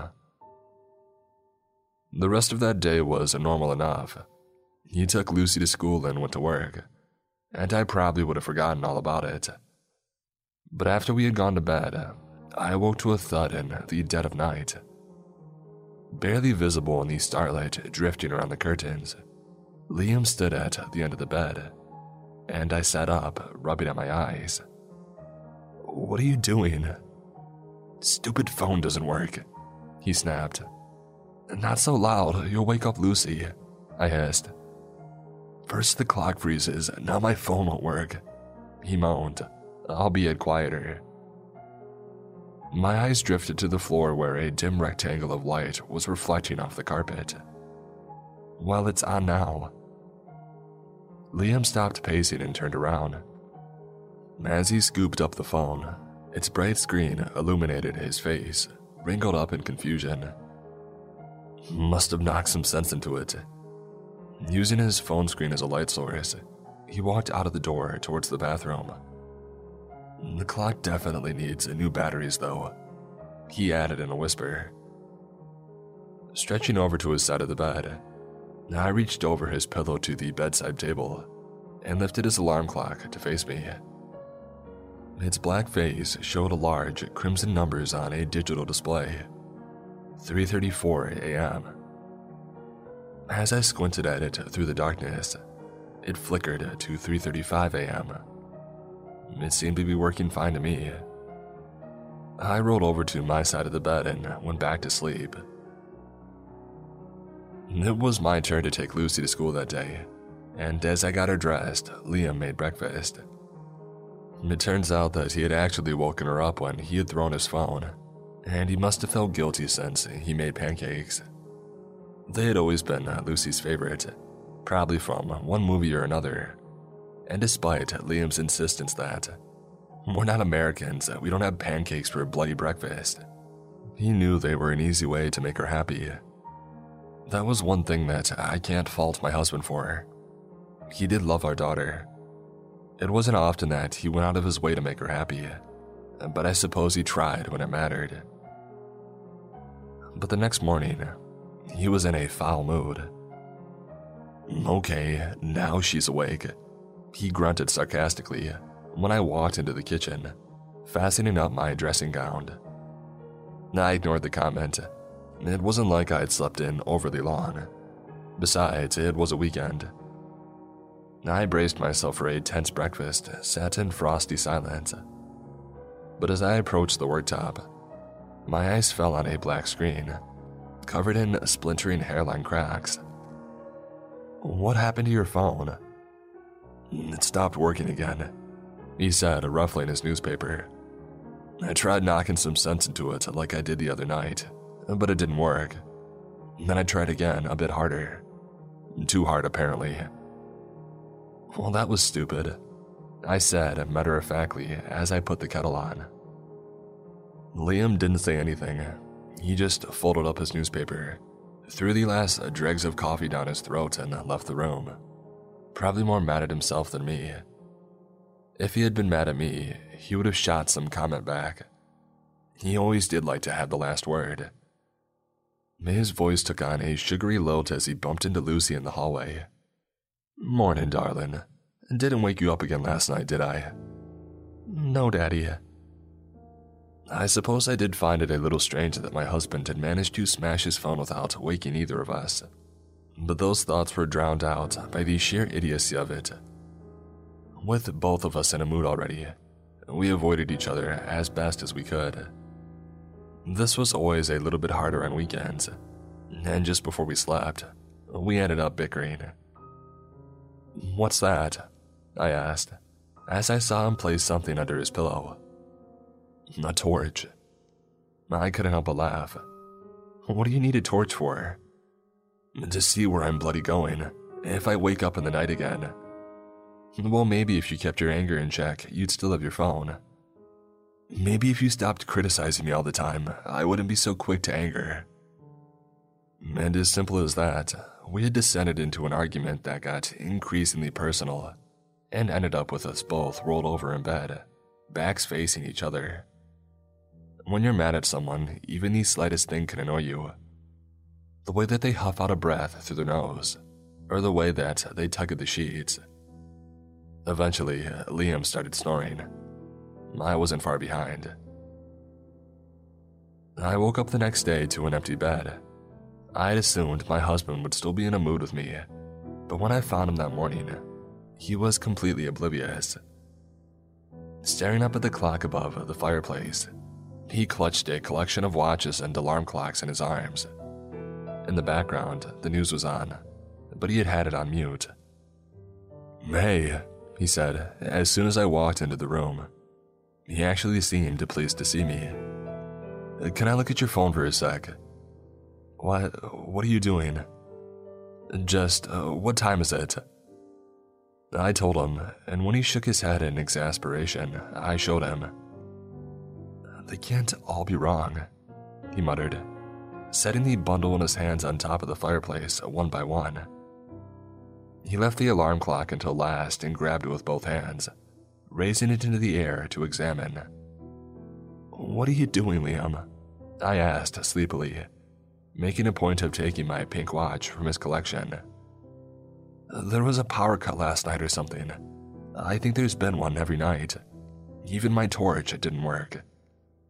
I shrugged. The clocks have batteries. A power cut wouldn't stop them.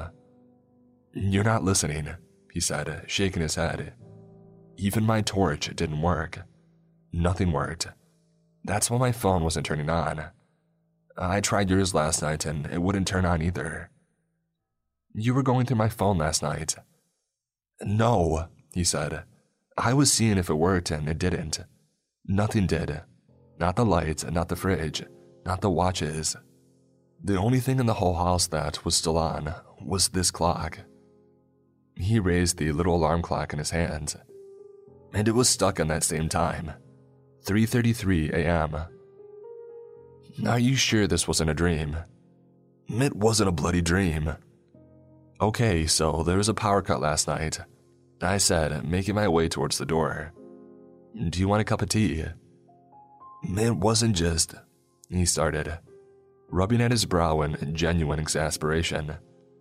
Look, I was up for a while. At least an hour it had to be. And all the while, nothing worked. All the while, this clock said 3:33 a.m. And then suddenly, everything turned back on, back to normal. And this clock said 3:34 a.m. So, what are you saying? He gestured wildly to the television, pointing at the little timer at the bottom of the screen and holding up the alarm clock to compare. They both matched to the minute. How could it be the same? Where has that time gone? His movements were so frantic. He looked like he was two steps away from frothing at the mouth. It must have been a dream, Liam. I don't know, call the electric board or something. See if they've had any power cuts.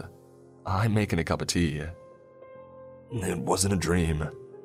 I heard him mutter as he knelt down in front of the TV, holding the alarm clock up to the screen and comparing times. I suppose that was the start of his obsession, but at least he was bearable that day. I could tell that it was occupying his mind, but he didn't mention it again. Until he woke me up, at least. I think it was the thud that woke me up more than the whimper, but the whimpering was what made me sit bolt upright. What the heck? What the heck? Liam's voice drifted over the foot of the bed, and I could barely see the shape of him, scrambling backwards on the floor. The curtains wafted open, moonlight shining through. He must have fallen over, but was still kicking himself away from the window, wide eyes glinting as he shook his head in denial. As I got out of bed and made my way over to him, he flinched and looked up at me. Even in the dim light, I could make out the terror etched on his face. I had never seen my husband scared like this. There's something outside, he sputtered in a frantic whisper. Someone in a, in a mask, or they saw me. They looked right at me. I rose and peeked out of the curtains myself. Our quiet street looked normal to me. Parked cars, streetlights, and the houses opposite. I scanned around, looking for people, but came up short. There's nobody out there, I said, letting the curtain fall back. Liam clambered to his feet and shoved the curtain aside, getting his whole body in front of the window. He searched the empty street with both hands pressed against the glass. I saw someone, he muttered. I bloody saw someone. As I got back into bed, I glanced at the alarm clock on Liam's side of the bed. 3:35 a.m. The next day was my turn to take Lucy for school, and I didn't see much of Liam all that day, despite not going out of my way to avoid him. In the evening, I caught him fitting extra locks on the doors and deadbolts on the front and back. I had to bite my tongue and not say anything, but knew it would just cause a fight. Besides, we lived in an okay neighborhood, but maybe a little bit of extra caution wouldn't go amiss. What if Liam had seen someone out there, looking to rob us or hurt us? I stirred that night to find the bed empty. A quick glance around the room told me Liam was elsewhere. Since I was already awake, I decided to go to the bathroom, and on the landing, I bumped into my husband, walking up the stairs. Even in the dim light, I could see him try to hide something behind his back. What's that? I asked before he could open his mouth. Nothing, he muttered. I walked down the steps to see what he was hiding, but he twisted and grabbed my arm with his free hand. Go to bed, he hissed. What have you got? Is that is that a crowbar? It's nothing, he said, but dropped any pretense of hiding it now that I had guessed it correctly. The tool fell from his side, glinting in the darkness. Go to bed. You freaking psycho. I spat in disbelief, stepping away from him. Well, it's a good job that I had it. Someone was trying to open our door. I must have scared them off. What? Someone was trying to get inside. Yeah, I could hear them trying the handle. I had hoped that would have been the end of it, but I was sorely mistaken. Liam's nightly obsession only became worse and worse. He was touchier than ever, snapping at the smallest thing. It was clear that he wasn't getting enough sleep, and if it wasn't for me urging him on, he would have been much later for work, if he went in at all. Not that I got any thanks for it. I became the object of his anger. What was happening was somehow my fault. I didn't believe him, and I wouldn't help him.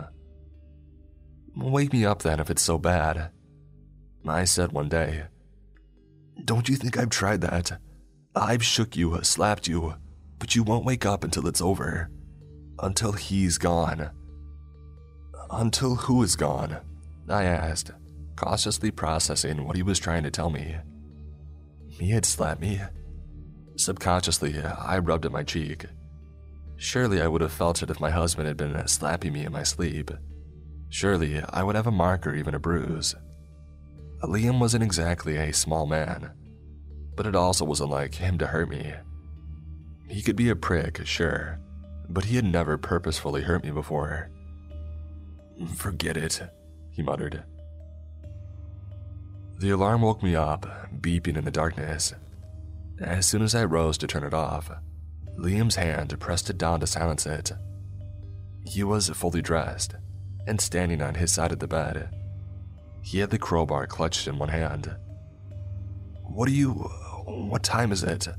I asked blearily, still half asleep. You told me to wake you up. I can't do it once it starts, but maybe it'll work if you're awake before. He stalked towards the window and opened the curtain a crack with his crowbar, peeking through. For God's sake, Liam. But I got up all the same. If it would keep him quiet and get him back to some normality, I would tolerate it. It was hard to believe that I found myself wanting the old Liam back. This new version was making me see how good we had had it before. 3:32 a.m. The clock read. Standing on the other side of the curtain, I pulled it open and peered outside. Nothing except our quiet road, streetlights casting an artificial haze across asphalt pavement. A distant rumble of a car speeding along a connecting road, unseen. So, what am I looking for exactly? I asked.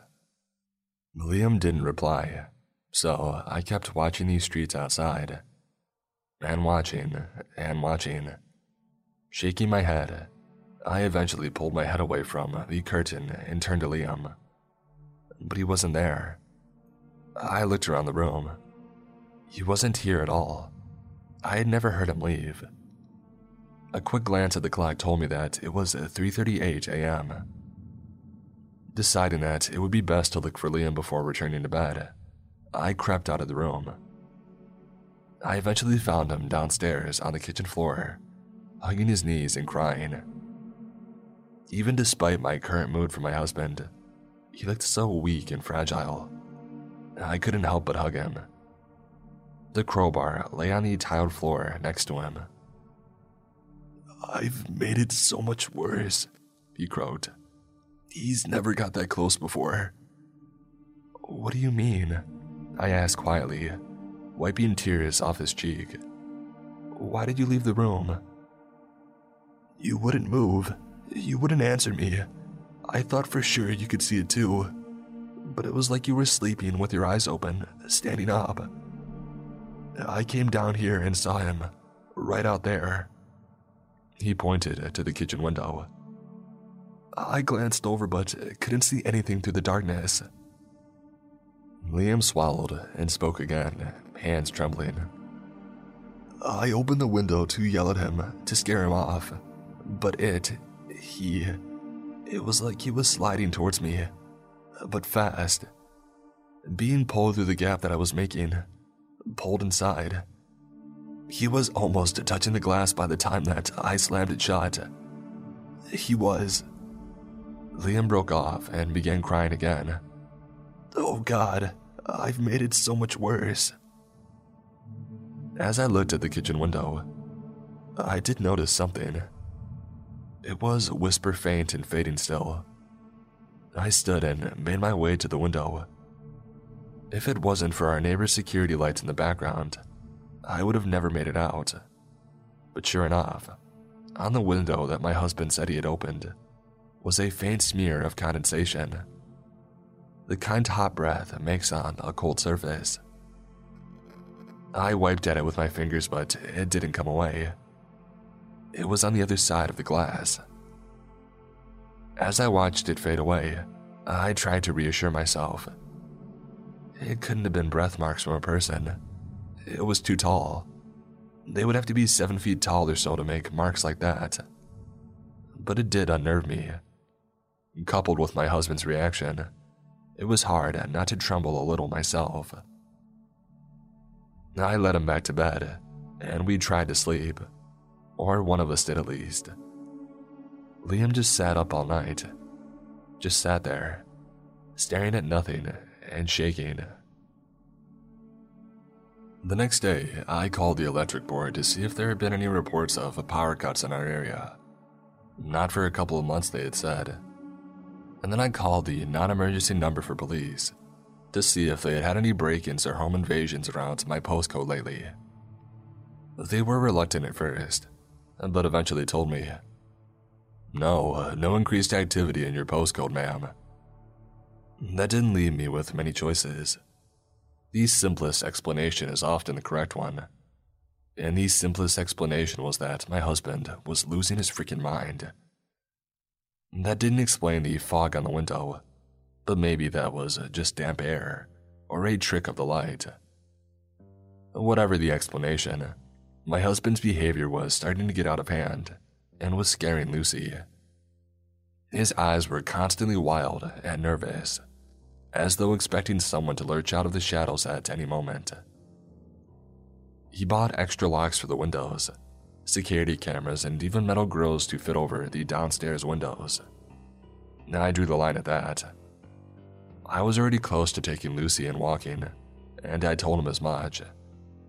I hoped that it might snap him out of it, but all he said was fine. He left the grills off and installed the rest. That night, I made him sleep on the sofa downstairs and had restless sleep myself, drifting in and out. After a bit of tossing and turning, I wondered what time it was and I reached for my phone. But the screen wouldn't turn on. Frowning, I pulled myself across the empty bed and picked up Liam's alarm clock. I almost dropped it when I saw the time. 3:33 a.m. Scrambling out of bed and putting on my dressing gown, I tried the bedroom light switch but nothing happened. Same in the hall. Was this Liam's idea of a joke? Was he so desperate for me to share his delusions that he had somehow turned everything off? That would be easy enough, I supposed. Flick the fuse board off and drain my phone battery without me knowing. What stumped me was the bath taps. When I turned them out of sheer desperation, not even a drop of water dribbled out. I suppose Liam could have isolated the water, but I didn't understand why he would. He had never mentioned the water not working. Making my way to the stairs, I had to feel my way across the walls. With no lights working and no light source to use, the interior hallway was pitch black, and I awkwardly shuffled my feet down each step, taking my time and clutching the banister. The downstairs was no better. Normally, even at this time, there would be enough light coming from the glow of the streetlights outside to see my path. But not even the streetlights were working. Liam couldn't have done that. Power cuts have always unsettled me. It feels like I'm being punched back a step in our evolution. They shake you out of your daily life, and for a moment, you're an animal again. Afraid, powerless. We forget how much we rely on electricity, but power cuts always remind us. Liam, I whispered. Even though I was afraid, I didn't want to wake Lucy. Hopefully, she could sleep right through it, at least until morning. I made my way through the kitchen, feeling for cabinets and door handles so I didn't smash into them. Liam. Still no reply. But then I was being quiet. Strangely, the fear which most crept into my mind was him attacking me with that stupid crowbar, mistaking me for an intruder. I tried again, raising my voice just beyond a strangled whisper. Liam. Nothing. Maybe he was sleeping. It would be ironic if he had slept through this power cut, the first one that I had been awake for. In the living room, I could just see his silhouette, sat on the sofa, facing away from me.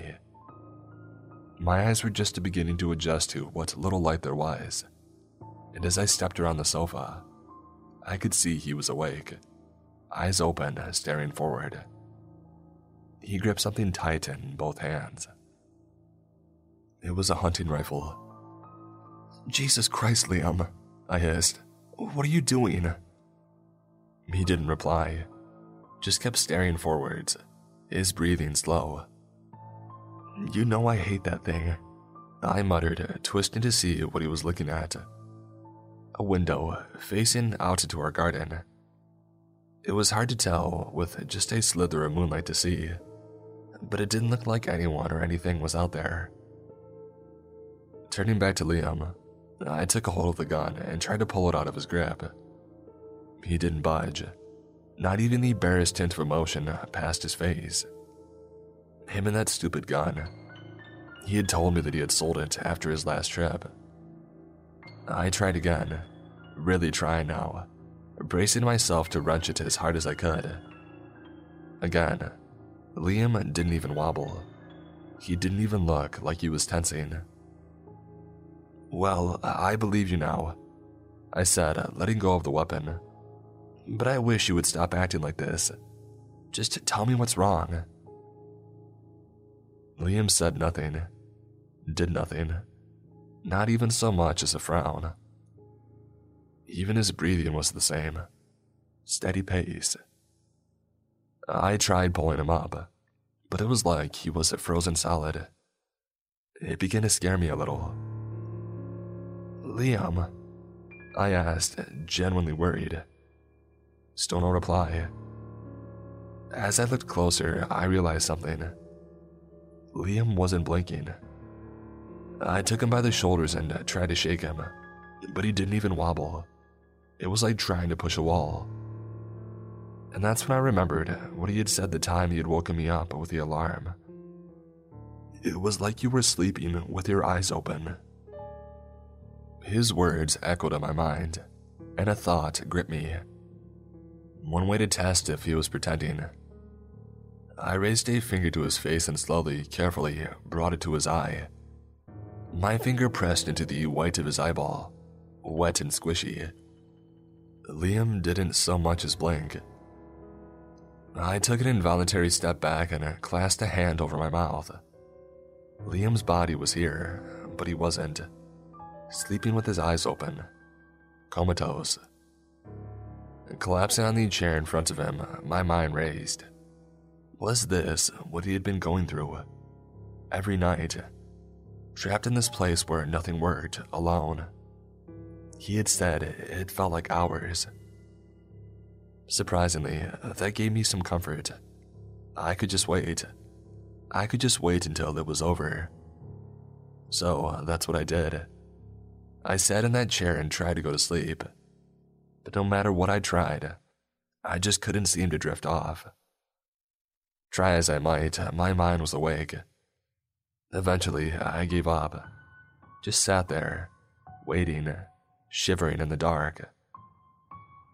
It did feel like hours had passed, and still nothing worked. Occasionally, I would try again just in case, whispering to my statue of a husband with no reply. As I sat in that chair, willing time to creep forward, waiting for the light to come back to the world, something else tickled the back of my mind.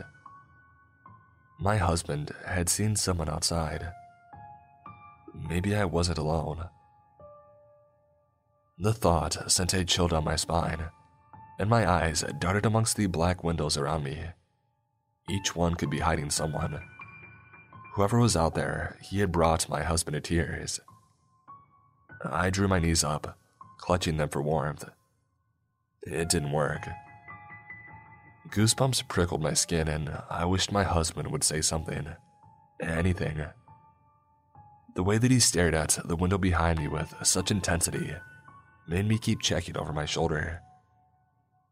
Faced with an eternal wait and just my husband's vacant body for company, my glances to each window became increasingly desperate.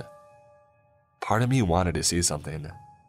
Just see something and have it done with. How long had I sat there? Four hours, maybe five. I decided to stand to stretch my legs and warm up, if anything.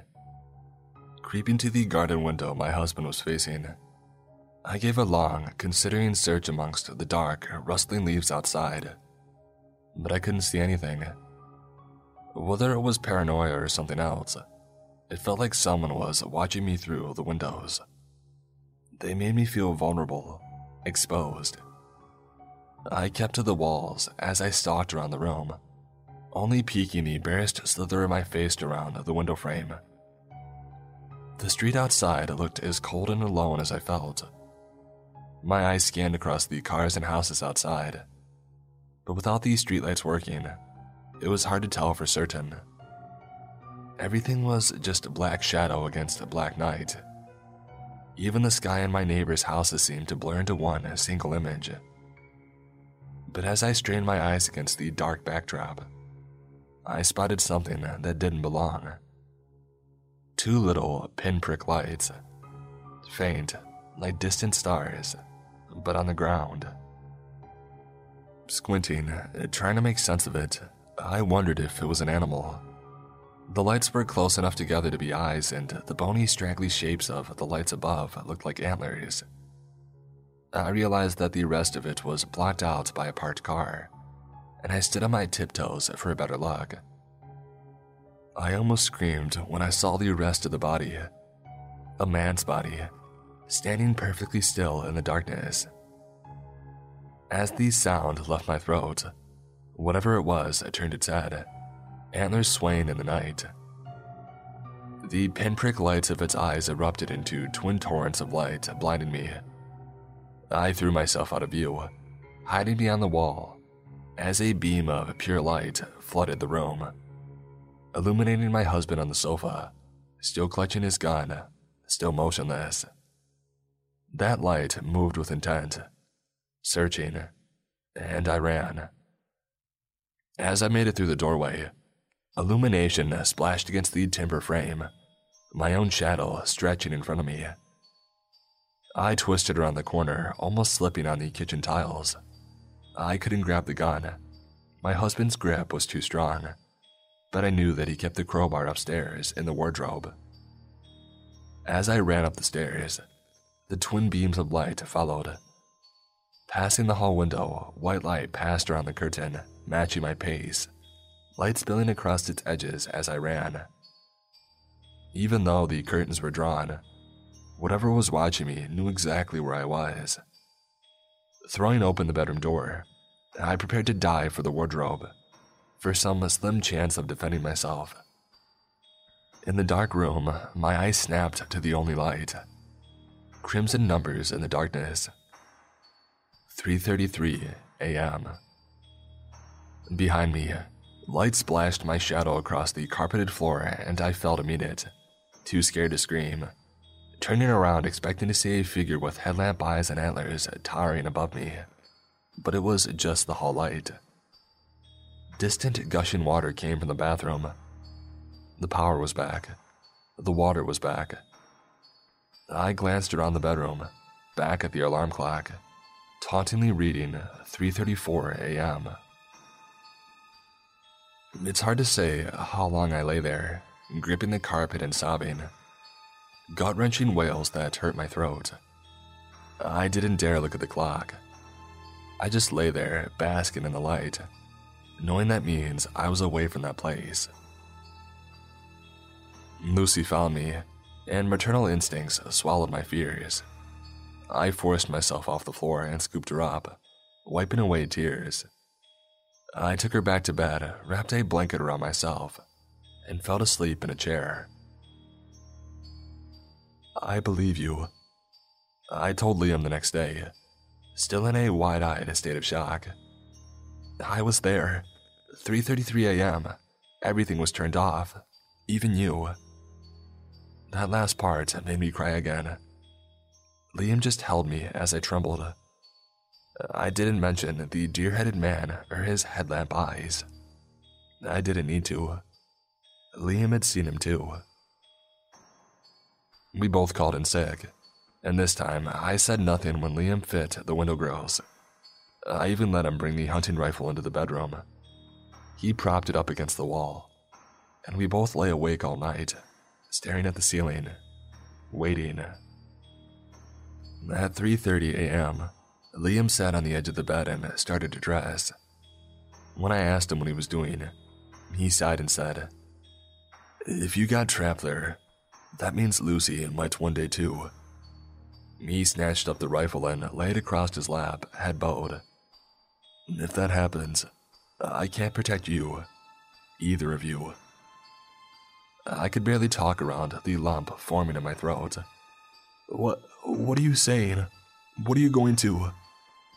I've sat here night after night, and he just gets closer. The windows rattle so hard, Marie. It sounds like the whole frame is going to come loose. The doors creak and strain. Last time I heard something climbing down our chimney, trying to get through the walls. I don't think I can wait. It's me he wants. Liam, I. I've got to do this, Marie. I just can't sit here. I've got to do something. Liam, I saw. He wasn't listening, talking over me, too bullheaded, too stubborn. I've got to. The faint tick of the alarm clock silenced us both. Our heads snapped towards it in unison. 3:33 a.m. As soon as my eyes fell upon those crimson letters, they flickered to 3:34 a.m. And when I turned back, Liam was gone. In his place, a note. I have to find out, Marie. I have to end it. Can't go on like this. I still love you, even if you don't love me back. Look after Lucy. If you wake up at 3:33 a.m., don't look outside. I crumbled the note and ran, searching through the house for him. Liam, I cried. Liam, I saw him too. But my husband was gone. Front door open, cold night air spilling in. Car on the drive, clothes in the wardrobe. The only thing he took was his gun. The next day was a sleep deprived blur of police calls, family calls, and tears. And all the while I watched the clock tick closer, second by second, creeping towards that time I was now more afraid of than anything. Well, almost anything. Liam was right. I had to protect Lucy. I could not let her experience that place. I just couldn't. And so I tucked her in bed and waited. Out of sheer exhaustion, I actually fell asleep. But when I woke, it was still pitch black. I didn't need to look at the clock with its crimson numbers to know what time it was. Outside, the wind howled. A garden gate battered open and shut. I wrapped myself tight in my sheet and tried not to think about what Liam had said about rattling windows and something climbing down the chimney. But there was a faint glow coming from behind the curtains. These streetlights were still on then.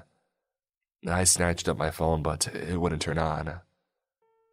The wind swirled and raged, and with a creeping dread, I remembered our streetlights cast in orange haze, not a pure, perfect white one.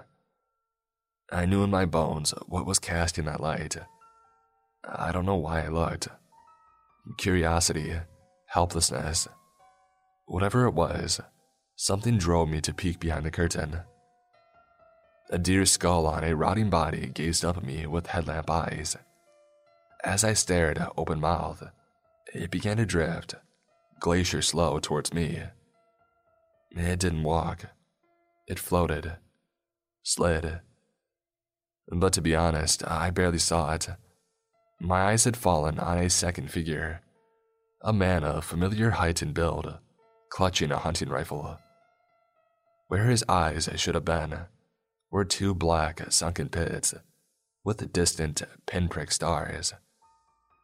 His head tilted, snapped towards me, those pits swelled into headlamps, high beams on a car, a lighthouse in the night, a spotlight on the stage. My eyes burnt, but I couldn't pull away. Liam raised the rifle, pointed it right at me. Tick. I staggered back. Streetlights flooded the road with an orange haze. The wind died to a murmur. Liam and that thing were gone. The clock read 3:34 a.m. That was last night. The police have a guard posted outside. They think that I'm worried about my husband coming back. I suppose in a way that I am. But they could post a thousand guards outside and it wouldn't make a difference. None of them will be awake at 3:33 a.m. It won't stop. Now I've seen that thing outside. I know it's just going to get worse. Each night, a little closer. Each night, a little stronger. Liam didn't slow it down. He just gave it a way in. A few days ago, I received a list of rules. Now I'm trapped here. Written by The Unreals. Before I begin, you need to know some things about me. My name is Kirk Downs. I am a 24 year old male, living in New York and working as a software engineer. Not many interesting things happen in my life. It's just the usual wake, go to work, come back home, and sleep routine. Pretty boring, right? Well, something not so boring happened a few days ago, and that's why I'm writing this. A few days ago, while I was leaving for work, I saw a letter sitting on my doorstep. I picked it up and there was no information about where it came from or who sent it. I thought that I would read it after I sat in a taxi to go to my workplace. After doing so, I opened it. There was no name on it either, but the contents of the letter were a little weird. It was labeled as list of rules on the top. This is what it read. This letter is sent to you because you'll need it.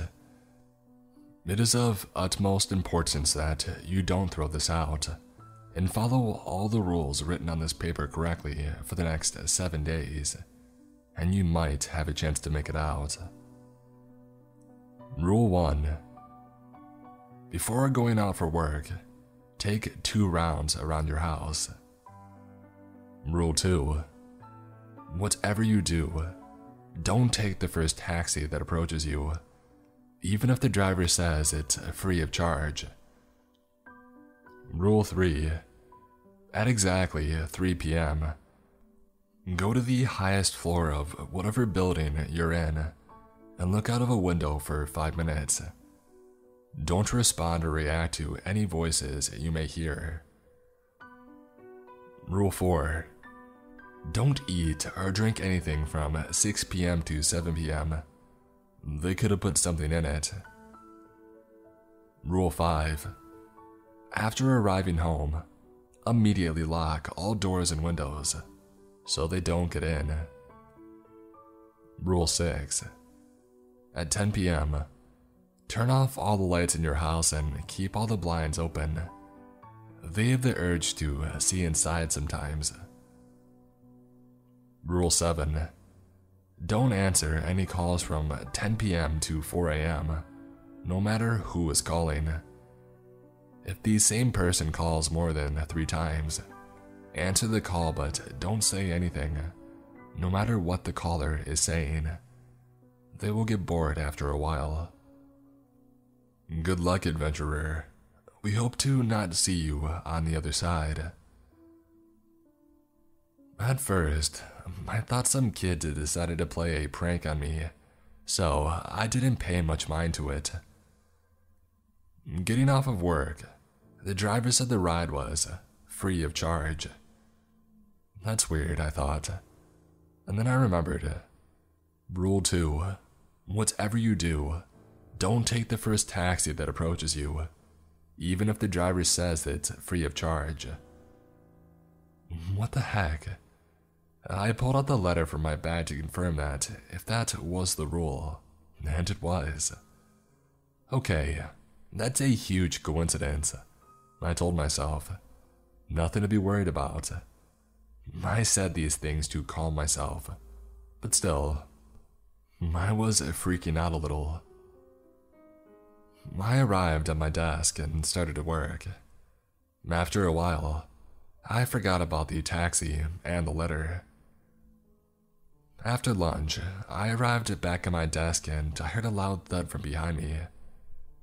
Everyone in the office looked at the source of the sound, and there was a thing standing there. It was all black in color, and its head nearly touched the ceiling. I watched in horror as it picked up one of my colleagues from the ground and threw him out the window. Everyone started screaming as it started coming towards us. It picked another one of my colleagues and tore her head open, and blood gushed out of it everywhere. I stumbled backwards and ran away from it. I went to the upper floor and I hid in the closet because I figured I couldn't run from it easily.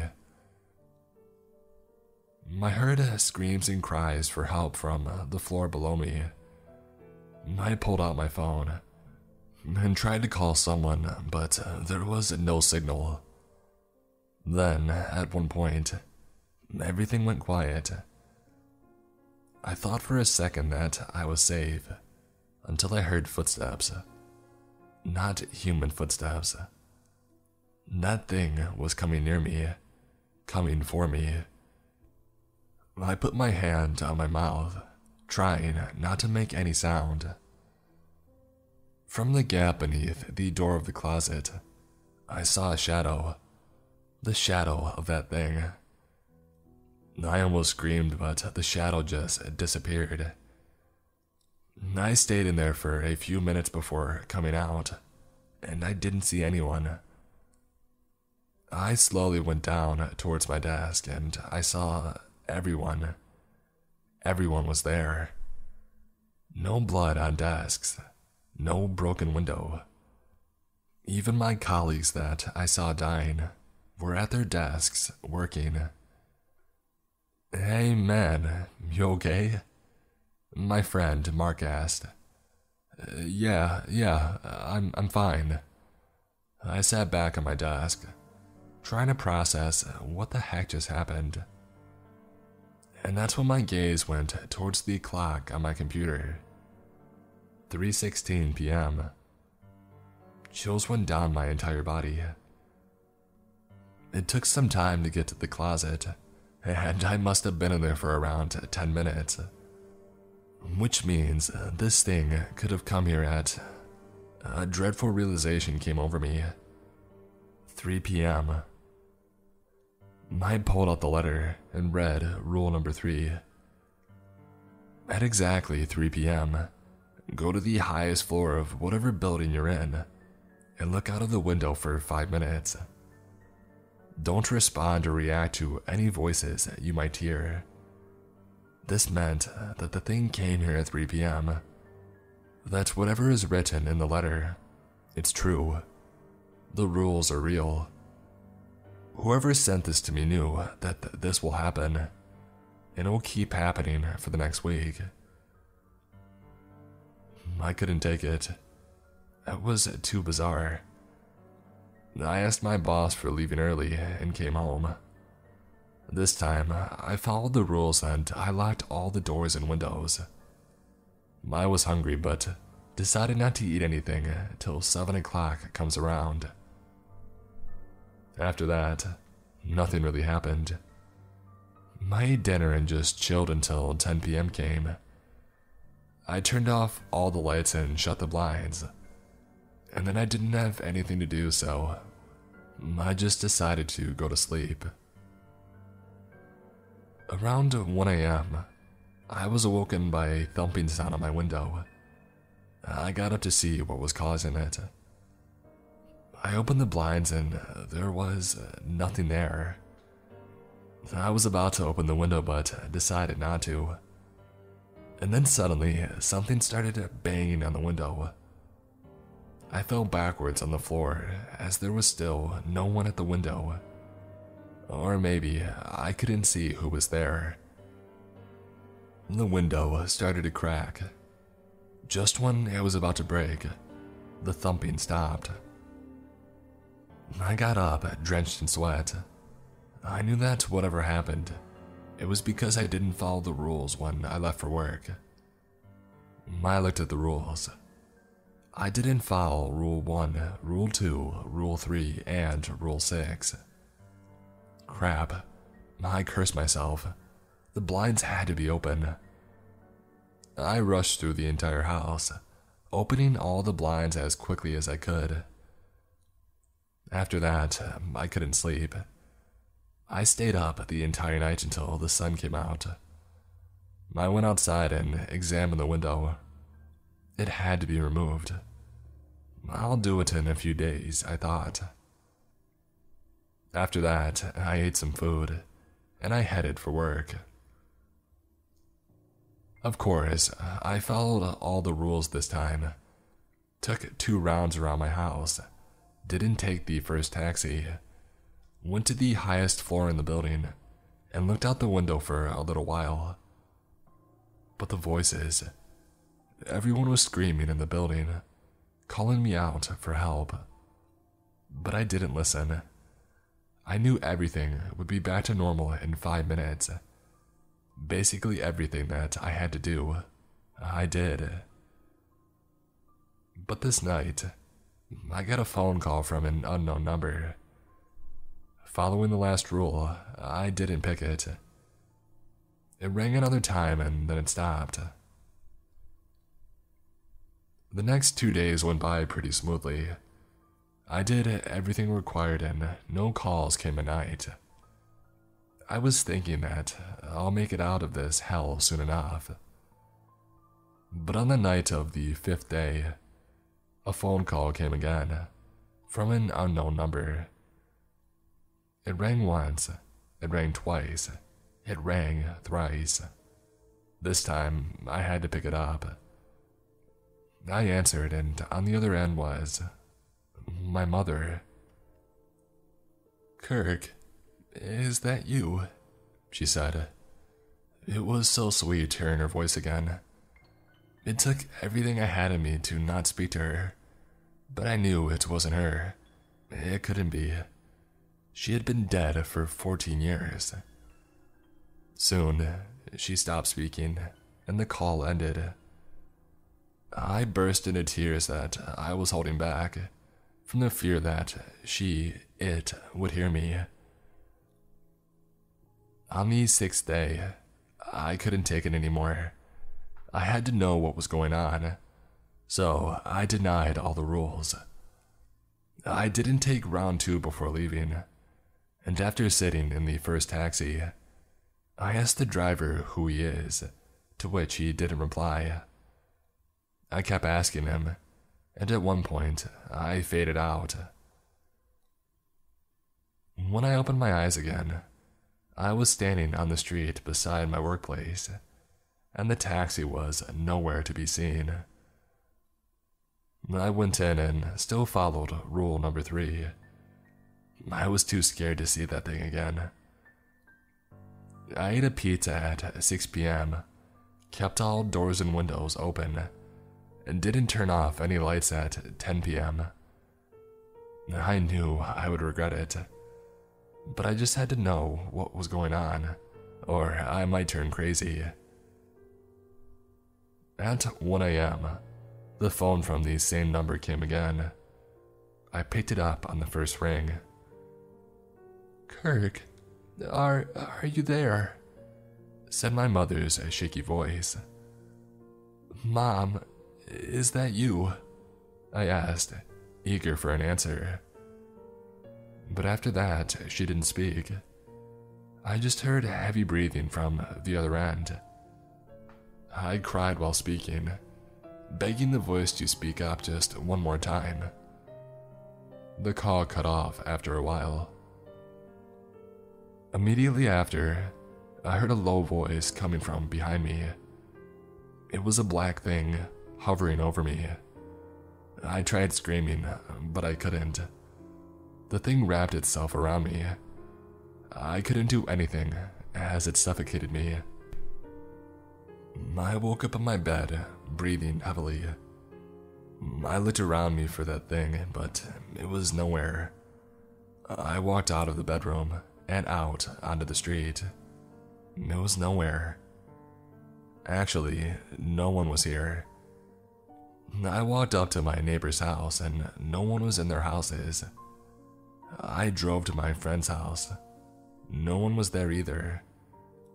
I came back to my house and tried calling someone, but there was no signal. Suddenly, I hear a low, animal like sound behind me. Uh, I look back, and a creature of some sort attacks me. Thankfully, it was small, so I was able to kick it and get away. But after that, I thought I heard another animal like sound, and then another, then another. More and more sounds emerged from the darkness. I ran into my bedroom, closed the windows and doors, and barricaded them with whatever I could. It's morning here now, uh, when I'm writing this, and I can still hear the voices. I can still hear those things outside. I figure I've only a few hours left with my phone's battery. Please, if someone sees this, please help me. Please. I found a doorway in the woods. Written by Sunhead Prime.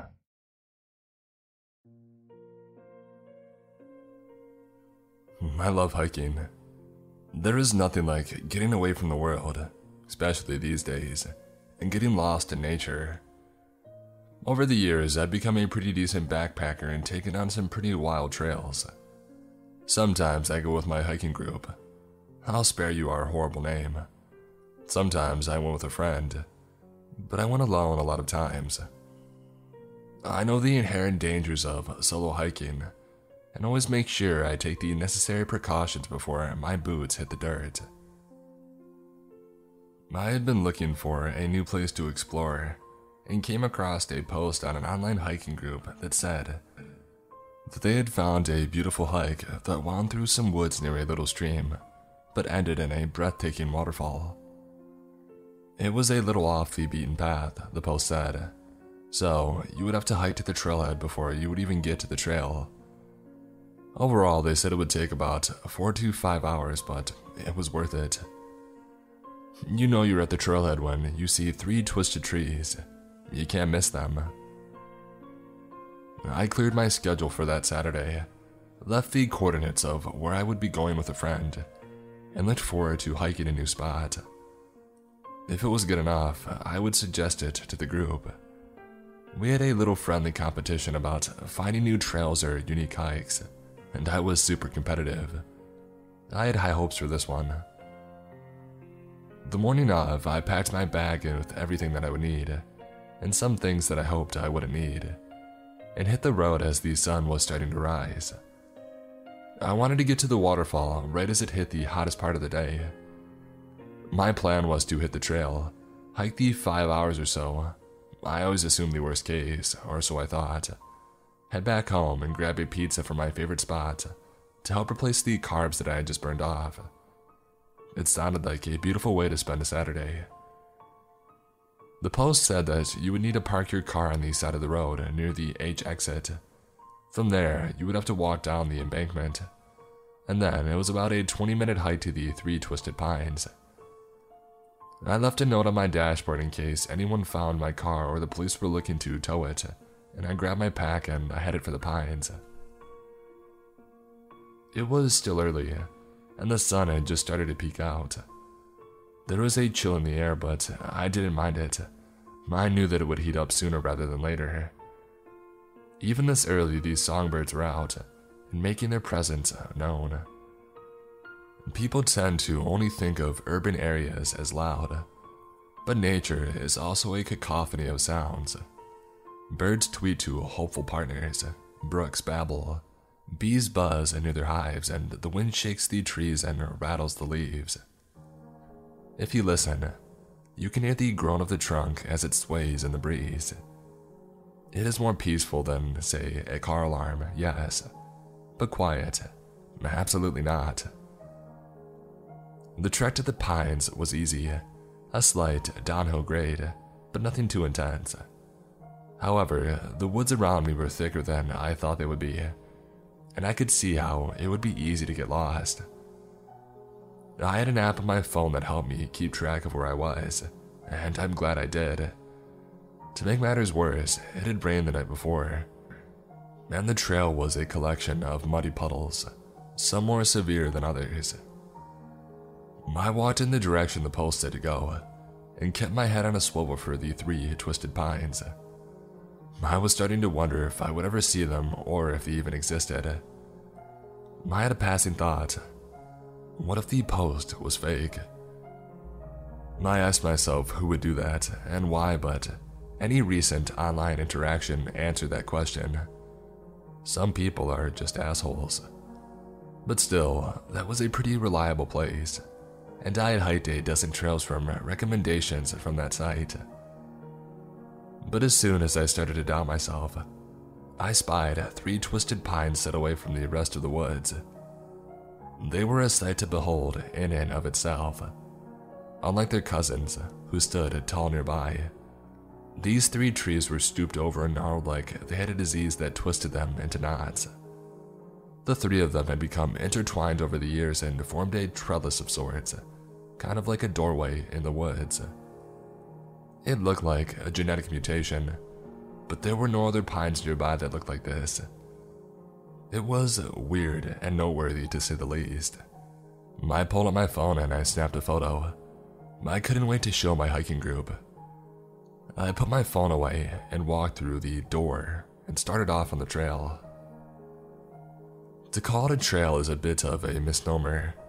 Usually, trails were well worn ruts in the ground, evidence of millions of footfalls on the land. But this trail wasn't so well worn. There was a lot of grass growing around the slimness of a dirt trail, and oftentimes nature overtook it for a few feet. Maybe the grass had grown in some because of the rain, but it was clear that this wasn't used very often. I was excited about that prospect. The deeper I got into the woods, the bigger the canopies got until eventually it was like walking through a natural tunnel of trees. It was relaxing and it kept the hot sun off my back. I tend to skip getting tan and end up smack dab in lobster land when I'm out in the sun so this was a welcome respite. Despite the foliage overhead, the rain had come through and left the trail a muddy mess. At places where the trail widened some, it was covered with patches of slowly drying mud. In the areas where the sun's rays broke through the canopy, you could see the cracks in the mud as it dried and curled. But in the wet spots, you could actually see footprints of little creatures that ran by, and left their mark in the dirt. They were soon joined and dwarfed by my boot print. At about three hours in, the trail widened considerably and looked well worn. I had assumed the first part may have been a new path to an older trail, but even this struck me as odd because there were no other smaller trails that led to this big one. It was wide, almost as big as a road, and looked like it had been a large game trail. Since there was no large game around these parts anymore, nor any road access to this area, I wondered how this trail got so big. Undaunted, I kept walking ahead and humming to myself. Even through the shade, I could feel the heat starting to rise. My shirt started clinging to me, and I couldn't wait to be under that waterfall. As I dreamed of cooler situations, something interesting caught my eye. Up ahead, near the brook, the sun was reflecting off of something. At first, I thought it was the water, but as it got closer, I saw that it wasn't. My next thought was trash, or maybe someone lost their keys, but that wasn't it either. It was four polished stones. When I say polished, I mean machine polished. The stones were so shiny, it almost hurt to look at it. They were placed in a square pattern in the ground, which I felt was odd. But what really made my heart stop was that uh, there was a place in the middle of the square where something used to be. The dirt around it looked wet, but it wasn't from rain. It was blood. That's when I noticed the whole altar, for lack of a better word, was in front of three twisted pines. Again, they formed an arch that looked like a door, Even though I could look right through them and see the water of the stream, something told me not to walk under those trees. I bent down to look at the polished stones. There were some etchings on them, some kind of symbols that I had never seen before. I took a photo, but it came out blurry. In fact, all the pictures I took from that hike came out blurry. I searched for these symbols and never found anything like them yet. Just then, the hair on my neck stood on end. My spidey sense was telling me something terrible was coming, and for the first time in my life, I prayed it was a wild animal stalking me. I heard branches snapping back from the way I came, and I didn't want whatever it was to see me. I made a mad dash to the tree line on the side of the path and hid behind the biggest tree that I could find. Suddenly, from about the area that I came in at, a figure emerged.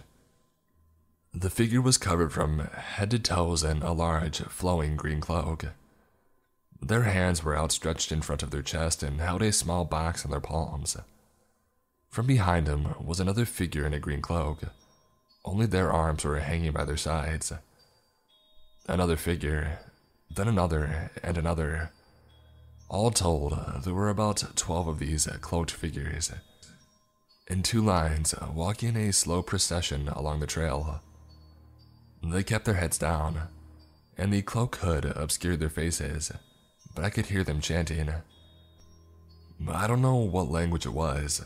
I thought maybe Latin, but I've listened to some Latin language online and that's not it. Whatever it was, it was a chant they all knew. It had a weird effect too. I felt, I don't know, dizzy. Maybe it was because my adrenaline was spiking. I don't know, but the whole thing felt off. It's also this moment when I realized that all the other noise in the woods was gone. All I could hear was the chanting. I wanted to run, but I was afraid that these guys weren't just out for a friendly hike and might cause me some serious harm if they caught me. Whatever the heck this was, I was not supposed to be here to see it. I crept along the trees, careful to stay hidden as they marched towards the altar. This explained why the trail got so wide here. If these people had been doing this for a while, it would have trampled down the grass. I watched as they walked and tried to notice anything other than their cloaks. I didn't see anything that could identify them at all. Not a thing. But something I noticed was that when they walked through the wet mud, they didn't leave a footprint. When they were about 10 feet from the altar, they stopped and got real quiet. The lead figure took two steps forward and turned to face the rest. As they did, they bowed in silent reverence. They held the box high above their head and said something in that odd language. The assembled others spoke back in a strange call and response. He did this three more times before turning his back to them and striding to the altar. My legs were twitching to run, but I was so deathly afraid of being caught that I stayed put. I couldn't help but watch. It was almost like I was in a trance. But that was quickly broken when the leader of the gang knelt and opened the little box. I still have no idea what the heck happened, and any attempt to understand it leaves me asking more questions. Questions I will never have answers to. The figure placed the box on the ground in the middle of the polished rocks and opened it. That was the moment I knew I had to get out while the getting was good. As soon as they had cracked the box, a bright light shot up into the sky, and a dense fog started emanating from the tiny box. Within seconds, it had engulfed the entire group and was heading my way. The sky had begun to darken too. That was enough for me. My legs finally bested my brains, and I took off in a sprint. I know I made noise and I heard some of the figures yelling in my direction in their language, but I was not sticking around to translate. I was barreling down the trail and crashing through the woods. I swear that I heard a roar as I broke through the path that led me to where I had been. I dashed down the trail until I saw the original three twisted pines. I raced through them, and as I did, the sky brightened back up. I was gasping for breath, but I kept going. I ran through the woods until I saw the embankment where my car was parked. As I ran to my door, I noticed someone had slashed my front tires. I didn't care, I was getting the heck out of there. I unlocked my door, cranked the ignition, and drove my Hotwood car to the nearest gas station. As I drove away, I looked into my rearview mirror and saw one of the figures walk through the twisted pines. They watched me drive away, with my tire slowly shredding. I tightened my grip on the steering wheel and flattened the pedal. I knew that it was dangerous to drive on a flat and would probably be a cost costly repair, but I didn't care. My lizard brain was the only part of me working at that moment, and I just needed to get the heck away. When I got to the gas station, I remembered that my app was tracking my movements. I was curious, so I opened the app expecting to see a single line in and a single line out. But what I saw was crazy. The line started from the side of the road, but once I got to the twisted pines, it looked like I just ran around in circles for hours before the line back out to my car. It's never done that before, nor has it since. Hours later, when I finally got home, I decided to find the posting that had suggested the trail in the first place and found that it had been deleted. I wrote a thread asking if anyone remembered seeing it or had, for some reason, taken a screenshot of the posting, but no one knew what I was talking about. It was like I was the only person who saw the posting. I paused my solo hiking for a bit and have stuck with well known trails for the time being. I become hyper aware of what's going on around me at all times. I'd rather not find myself in that situation ever again. What's strange though is that I've seen these twisted pine tree archways a few other places. I think my brain is attuned to finding them now. Kind of like when you hear a word for the first time and then start noticing it everywhere. When I walk by them though, I feel a chill drape my body like a cloak.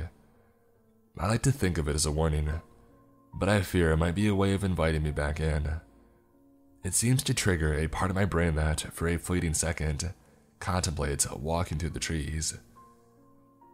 I stop myself every time before I even take a step, but the idea that I even consider it scares me. Sometimes, when it's really quiet out on a trail, I hear what sounds like chanting coming from the trees and I feel my blood freeze. Are they following me or recruiting me? That's usually when I call it a day and sprint back to my car.